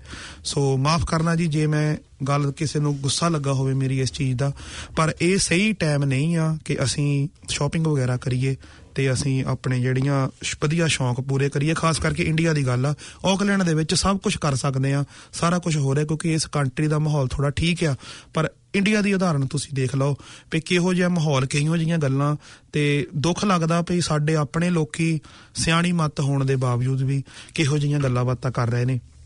ਸੋ ਕਿਸੇ ਨੂੰ ਕੋਈ ਲੈਣ ਦੇਣ ਨਹੀਂ, ਇਸੇ ਕਰਕੇ ਅਕਸਰ ਕਹਿੰਦੇ ਆ ਨਾ ਵੀ ਸਿਆਣੇ ਇੱਕ ਗੱਲ ਦੇ ਵਿੱਚ ਗੱਲ ਨਿਬੜ ਜਾਂਦੀ ਹੈ ਵੀ ਕੋਈ ਕਿਸੇ ਨਾਲ ਨਹੀਂ ਖੜਦਾ। ਆਪਣਾ ਆਪੇ ਦੇਖਣਾ ਪੈਂਦਾ, ਕੋਈ ਕਿਸੇ ਦਾ ਸਾਥ ਨਹੀਂ ਦਿੰਦਾ। ਇਸੇ ਹੀ ਚੀਜ਼ ਦੀ ਉਦਾਹਰਨ ਇਹ ਆ ਵੀ ਕੋਈ ਕਿਸੇ ਦਾ ਦੁੱਖ ਸੁੱਖ ਦੇ ਵਿੱਚ ਸਭ ਦਿਖਾਵਾ ਕਰਦੇ ਆ, ਕੋਈ ਦਿਲੋਂ ਕਿਸੇ ਦੇ ਨਾਲ, ਕੋਈ ਕੁਝ ਨਹੀਂ। ਜੇ ਮੇਰੇ ਅਕਸਰ ਕੋਈ ਮੇਰੇ ਮਿੱਤਰ ਸੱਜਣ ਦਾ ਕੋਈ ਅਫਸੋਸ ਆ ਜਾਏ ਤਾਂ ਮੈਂ 5 ਮਿੰਟ ਬਹੁਤ ਮਾੜੀ ਹੋਈ, ਪਰਿਵਾ- ਪਰਿਵਾਰ ਸੰਘਰਸ਼ ਕਰੂਗਾ। ਤੇ ਮਹਾਰਾਜ ਭਲੀ ਕਰੇ, ਆਤਮਾ ਨੂੰ ਆਪਣੇ ਚਰਨਾਂ 'ਚ ਨਿਵਾਸ ਬਖਸ਼ੇ। 2 ਮਿੰਟ ਦੀ ਗੱਲ ਕਹਿ ਕੇ ਅਸੀਂ ਅੱਗੇ ਨਿਕਲ ਜਾਂਦੇ ਆ ਸੋ ਇਹੀ ਗੱਲਾਂ ਬਾਤਾਂ ਨੇ ਜੀ, ਉਹ ਪ੍ਰਮਾਤਮਾ ਦੇਖ ਰਿਹਾ ਉੱਪਰ ਵੀ ਸਾਡੇ ਮਨ ਸਾਫ਼ ਆ ਕਿ ਨਹੀਂ ਸਾਫ਼। ਇਮਾਨਦਾਰ ਅਸੀਂ ਹੈਗੇ ਆ ਕਿ ਨਹੀਂ ਹੈਗੇ ਆ ਤੇ ਇਹੀ ਜਿਹੜਾ ਤੇ ਅਸੀਂ ਸ਼ੋਅ ਦੇ ਵਿੱਚ ਸਾਡੀ ਇਹੀ ਕੋਸ਼ਿਸ਼ ਹੁੰਦੀ ਹੈ ਕਿ ਕੋਈ ਉਦਾਹਰਣ ਦੇ ਕੇ ਗੱਲ ਅਸੀਂ ਕਰ ਲਈਏ ਤੇ ਕੋਈ ਸਿੱਖ ਲਵੇ ਤੇ ਉਸ ਚੀਜ਼ ਦੇ ਉੱਪਰ ਚੱਲੇ। ਸੋ ਥੋੜਾ ਜ਼ਿਆਦਾ ਬੋਲਦੇ ਹੁਣ ਸਮਾਂ ਹੋ ਗਿਆ ਜੀ ਤੇ ਜੱਗੇ ਬਾਈ ਦੀ ਫਰਮਾਇਸ਼ ਪੂਰੇ ਕਰਦੇ ਚਲੀਏ ਜੀ। ਚਮਕੌਰ 284 ਆਓ ਜੀ ਪਾਈਏ ਸਾਂਝ।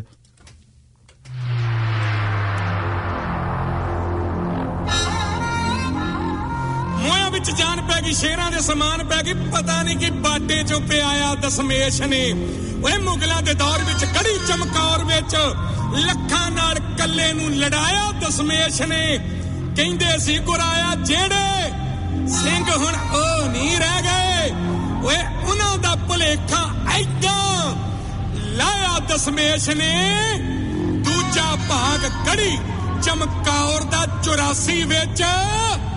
ਇੱਕ ਵਾਰੀ ਫੇਰ ਦੁਹਰਾਇਆ ਦਸਮੇਸ਼ ਨੇ। ਇੱਕ ਵਾਰੀ ਫੇਰ ਦੁਹਰਾਇਆ ਦਸਮੇਸ਼ ਨੇ।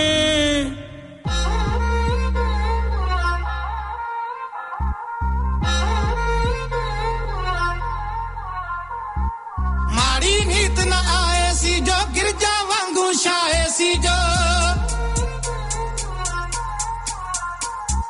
ਮਾੜੇ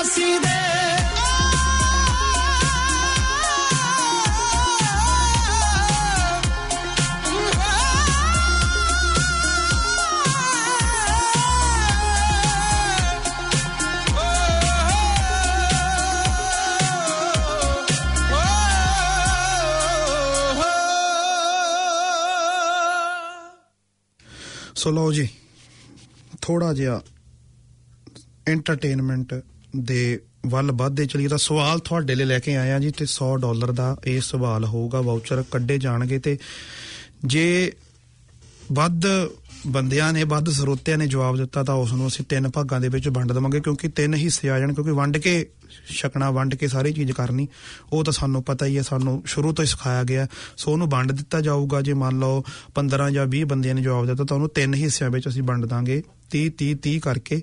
ਪਰ ਜੇ ਘੱਟ ਹੋਣਗੇ ਉਹੀ 10 12 ਤਾਂ ਉਹਨੂੰ ਦੋ ਬੰਦਿਆਂ ਵਿੱਚ ਜੇਤੂ ਕਰਾਰ ਕਰਕੇ ਉਹਨਾਂ ਨੂੰ ਦੇ ਦਿੱਤਾ ਜਾਊਗਾ ਤੇ ਜੇ ਘੱਟ ਬੰਦੇ ਹੋਣਗੇ ਤਾਂ ਫਿਰ ਉਹ 100 ਡਾਲਰ ਸਿੱਧਾ ਜਿਹੜਾ ਇੱਕ ਬੰਦੇ ਨੂੰ ਦਿੱਤਾ ਜਾਊਗਾ। ਸੋ ਸਵਾਲ ਤੁਹਾਡੇ ਲਈ ਲੈ ਕੇ ਆਇਆ। ਸੋ ਇੱਕ ਬੰਦਾ ਸਵਾ ਅ, ਇੱਕ ਬੰਦਾ ਹੁੰਦਾ ਹੈ ਜੀ ਸਵਾਲ ਸੁਣ ਲਓ ਜੀ ਮੈਂ ਰਿਪੀਟ ਦੁਬਾਰਾ ਵੀ ਕਰ ਦਵਾਂਗਾ ਥੋੜੇ ਟਾਈਮ ਦੇ ਬਾਅਦ ਤੇ ਗੀਤਾਂ ਦੀਆਂ ਫਰਮੈਸ਼ਾਂ ਵੀ ਨਾਲ ਮੈਂ ਚਲਾਉਂਦਾ ਰਹਾਂਗਾ। ਤੇ ਇੱਕ ਬੰਦਾ ਸਮਾਨ ਲੈਣ ਜਾਂਦਾ ਜੀ ਦੁਕਾਨ ਤੇ ਤੇ ਉਹ ਦੁਕਾਨ ਤੇ 200 ਰੁਪਈਆਂ ਦਾ ਸਮਾਨ ਖਰੀਦਦਾ। ਹੈ। ਤੇ 200 ਰੁਪਏ ਦਾ ਸਮਾਨ ਖਰੀਦਣ ਤੋਂ ਬਾਅਦ ਉਹ 2000 ਦਾ ਨੋਟ ਦਿੰਦਾ ਹੈ। 2000 ਦਾ ਨੋਟ ਦਿੰਦਾ ਹੈ। ਜਿਹੜਾ ਦੁਕਾਨਦਾਰ ਹੁੰਦਾ, ਉਹਦੇ ਕੋਲ 2000 ਦੀਆਂ ਖੁੱਲੀਆਂ ਪਰਚੀਆਂ ਨਹੀਂ ਹੁੰਦੀਆਂ ਭਾਪੇ ਉਹਨੂੰ 1800 ਰੁਪਈਆ ਮੋੜਨੇ ਦੇ ਲਈ ਦੁਕਾਨਦਾਰ ਦੇ ਕੋਲ ਨਹੀਂ ਹੁੰਦਾ ਉਹ ਕਹਿੰਦਾ, ਤੁਸੀਂ 2 ਮਿੰਟ ਇੰਤਜ਼ਾਰ ਕਰੋ ਵੀਰ ਜੀ, ਮੈਂ 2000 ਦਾ ਗਵਾਂਢ ਦੇ ਕੋਲੋਂ ਪਰਚੀਆਂ ਲੈ ਕੇ ਆਉਂਦਾ ਮਤਲਬ ਕਿ ਤੁਸੀਂ ਸਮਝ ਗਏ ਹੋਣੇ ਆ, ਉਹ ਫਟਾਫਟ ਜਾਂਦਾ 2000 ਦੀਆਂ ਪਰਚੀਆਂ ਲੈ ਕੇ ਆਉਂਦਾ ਹੈ ਤੇ ਉਹ 1800 ਰੁਪਈਆ ਮੋੜ ਦਿੰਦਾ ਬੰਦੇ ਨੂੰ ਤੇ 2000 ਰੁਪਈਆ ਤਾਂ ਆਪਣੇ ਕੋਲ ਰੱਖ ਲੈਂਦਾ ਤੇ ਉਹ ਬੰਦਾ ਚਲਿਆ ਜਾਂਦਾ ਸਮਾਨ ਲੈ ਕੇ। ਪਰ ਬਾਅਦ ਦੇ ਵਿੱਚ ਕੀ ਹੁੰਦਾ, ਜਿਹੜਾ ਗਵਾਂਢੀਆਂ ਦਾ ਬੰਦਾ ਜਿਹਦੇ ਕੋਲ 2000 ਦੀਆਂ ਪਰਚੀਆਂ ਛੁੱਟੇ ਪੈਸੇ ਕਰਾ ਕੇ ਲੈ ਕੇ ਆਇਆ ਸੀ, ਉਹ ਕਹਿੰਦਾ, ਯਾਰ ਤੂੰ ਤਾਂ ਮੈਨੂੰ ਨਕਲੀ ਨੋਟ ਦੇ ਗਿਆ। ਉਹ ਕਹਿੰਦਾ, ਮੈਨੂੰ ਅਸਲੀ ਮੇਰਾ ਨੋਟ ਦੇ ਦੇ, ਤੂੰ ਆਪਣਾ ਨਕਲੀ ਨੋਟ ਲੈ ਲਾ। ਓਹੋ, ਉਹ ਕੀ ਕਰਦਾ ਹੈ? ਉਹਨੂੰ 2000 ਵਾਪਸ ਕਰਕੇ ਉਹਦਾ ਨੋਟ ਵਾਪਸ ਲੈ ਲੈਂਦਾ ਹੈ। ਤੇ ਸਵਾਲ ਦਾ ਜਵਾਬ ਤੁਸੀਂ ਦੇਣਾ ਕਿ ਉਹ ਜਿਹੜਾ ਦੁਕਾਨਦਾਰ ਆ, ਉਹਨੂੰ ਘਾਟਾ ਕਿੰਨੇ ਰੁਪਈਆਂ ਦਾ ਹੋਇਆ? ਸਮਝ ਲੱਗੇ ਹੋਵੇ ਸਵਾਲ ਤੇ ਦੁਬਾਰਾ ਮੈਂ ਰਿਪੀਟ ਬਾਅਦ ਦੇ ਵਿੱਚ ਕਰਦਾ ਮੈਂ ਪਰ ਜਿਨ੍ਹਾਂ ਨੂੰ ਸਰੋਤਿਆਂ ਨੂੰ ਸਮਝ ਲੱਗ ਗਈ ਹੈ, ਉਹ ਜਵਾਬ ਜ਼ਰੂਰ ਦੇ ਦੇਣ ਮੈਨੂੰ। ਕਾਲ ਤੁਸੀਂ ਕਰ ਸਕਦੇ ਹੋ ਜੀ 815 8100 09 ਲਾ ਕੇ ਅੱਗੇ ਜੇ ਤੁਸੀਂ ਮੋਬਾਈਲ ਤੋਂ ਕਰਨਾ, ਤੇ WhatsApp ਨੰਬਰ ਹੈਗਾ ਜੀ 021 0375901 021075901 ਇਹ WhatsApp ਨੰਬਰ ਆ, ਤੇ ਫੋਨ ਕਰ ਸਕਦੇ ਹੋ ਤੁਸੀਂ। 815 8100 ਤੇ 09 ਅੱਗੇ ਲਾ ਕੇ। ਤੇ ਆਓ ਜੀ ਫਿਰ, ਗੀਤ ਸੰਗੀਤ ਵੱਲ ਵੱਧਦੇ ਚਲੀਏ।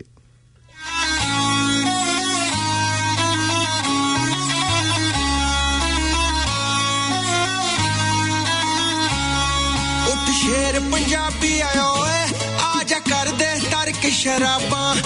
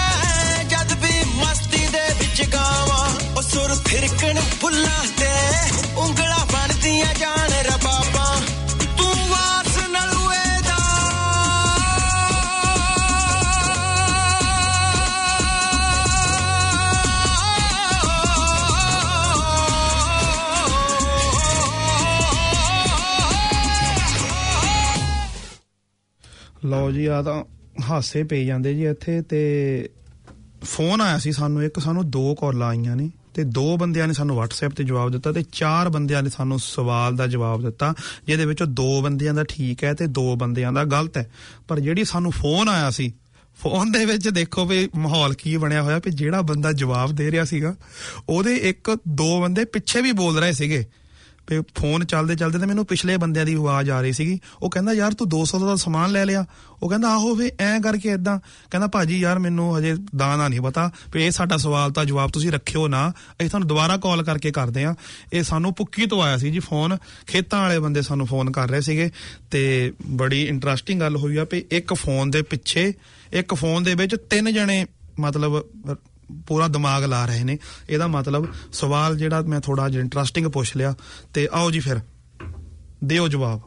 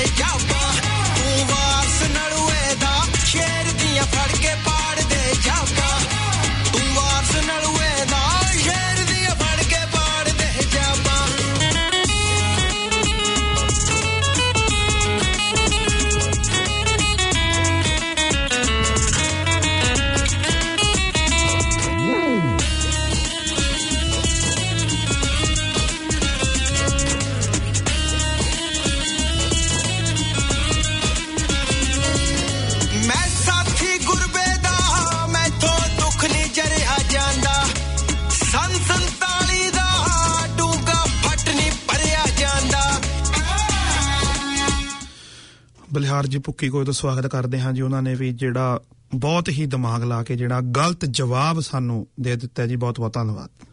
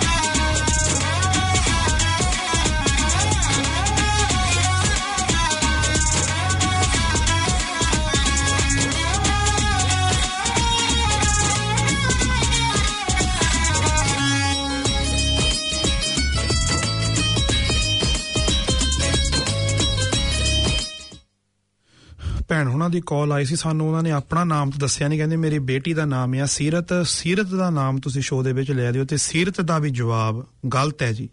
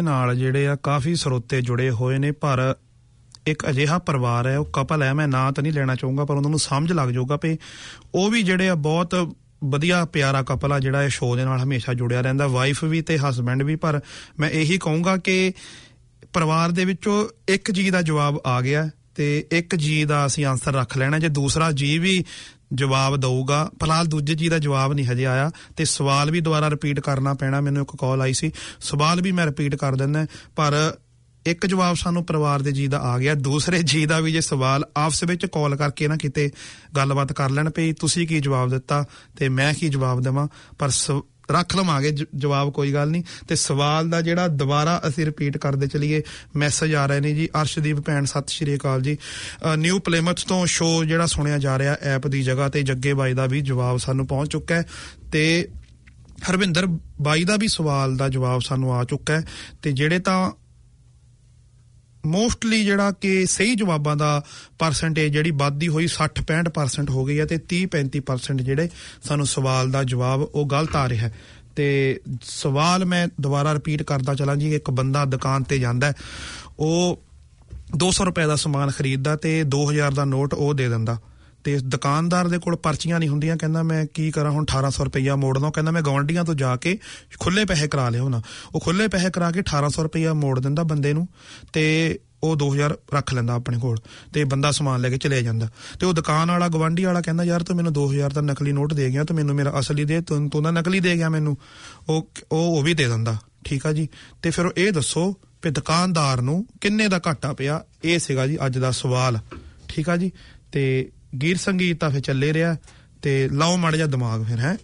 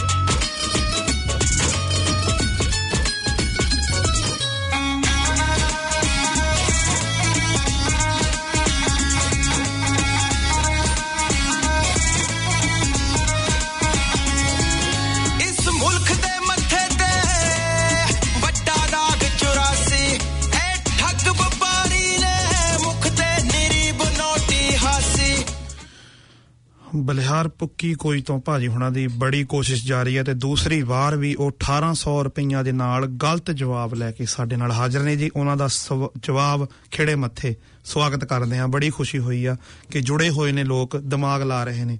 ਆਓ ਜੀ ਫਿਰ। ਲਵੋ ਰਸ ਜਦ ਪੱਕਦਾ, ਬਣਦੀਆਂ ਰਾਪਾਂ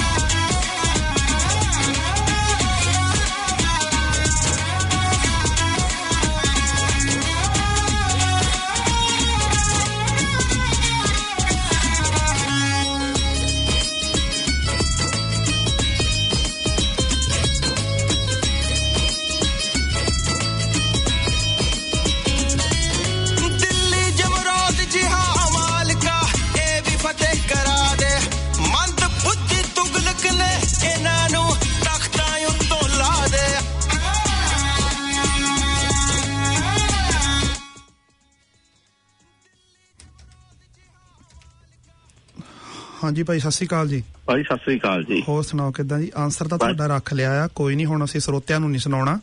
ਠੀਕ ਹੈ ਤੇ ਹੋਰ ਸੁਣਾਓ ਕਿਦਾਂ ਫਿਰ? ਬਸ ਠੀਕ ਹੈ ਜੀ ਵਧੀਆ। ਕੰਮਕਾਰ ਕਿਦਾਂ? ਕੰਮ ਕਾ ਠੀਕ ਹੈ ਵਧੀਆ ਚੱਲੀ ਜਾਂਦਾ ਜੀ ਕੰਮ ਤੇ ਅੱਛਾ ਅੱਛਾ ਠੀਕ ਹੈ ਕੀ ਕੰਮ ਕਾਜ ਆਪਣਾ? ਕੰਮ ਗਲਾਸ ਹਾਊਸ ਦਾ ਕੰਮ ਕਰਦਾ। ਅੱਛਾ ਅੱਛਾ ਵਧੀਆ ਜੀ। ਤੇ ਹੁਣ ਛੁੱਟੀਆਂ ਆ ਗਈਆਂ ਫਿਰ? ਹਾਂਜੀ ਛੁੱਟੀ ਅਗਲਾ ਲੌਂਗ ਵੀ ਲੌਂਗ ਵੀਕਐਂਡ ਆ। ਕੀ ਛੁੱਟੀਆਂ ਦੇ ਵਿੱਚ ਕੀ ਤਿਆਰੀ ਆ ਤੇ ਕਿੱਥੇ ਘੁੰਮਣ ਫਿਰਨ ਜਾਣਾ ਕੀ ਬਣਾਏ ਹੋਏ ਪਲਾਨ ਨਹੀਂ ਲੋਕਲ ਹੀ ਹੈ ਕਿਤੇ ਨਹੀਂ ਜਾਣਾ ਦੂਰ ਨਹੀਂ ਜਾਣਾ ਲੋਕਲ ਅੱਛਾ ਅੱਛਾ ਠੀਕ ਹੈ ਜੀ ਧੰਨਵਾਦ ਜੀ ਬਹੁਤ ਬਹੁਤ ਹੋਰ ਸਭ ਠੀਕ ਠਾਕ ਹਾਂਜੀ ਠੀਕ ਠਾਕ ਹੈ ਜੀ। ਤੇ ਆਨਸਰ ਤੁਸੀਂ ਗਲਤ ਦਿੱਤਾ ਹੈ। ਦੁਬਾਰਾ ਮੜ ਜਾ ਕੋਸ਼ਿਸ਼ ਕਰੋ ਤੇ ਫਿਰ ਆਓ ਮੜ ਜਾ ਦੁਬਾਰਾ।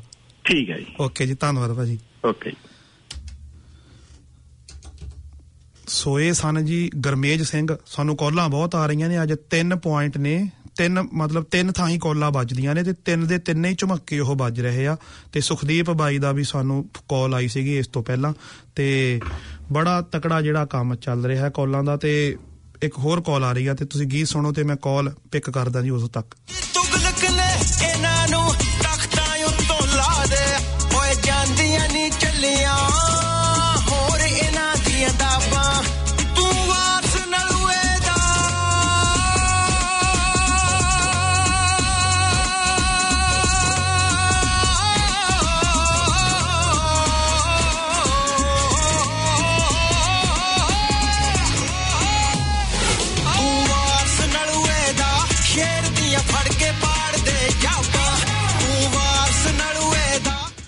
ਜਗਮੋਹਨ ਹੋਣਾ ਦੀ ਕਾਲ ਆਈ ਆ ਜੀ, ਉਹਨਾਂ ਦਾ ਜਵਾਬ ਵੀ ਉਹ ਗਲਤ ਹੈ ਜੀ।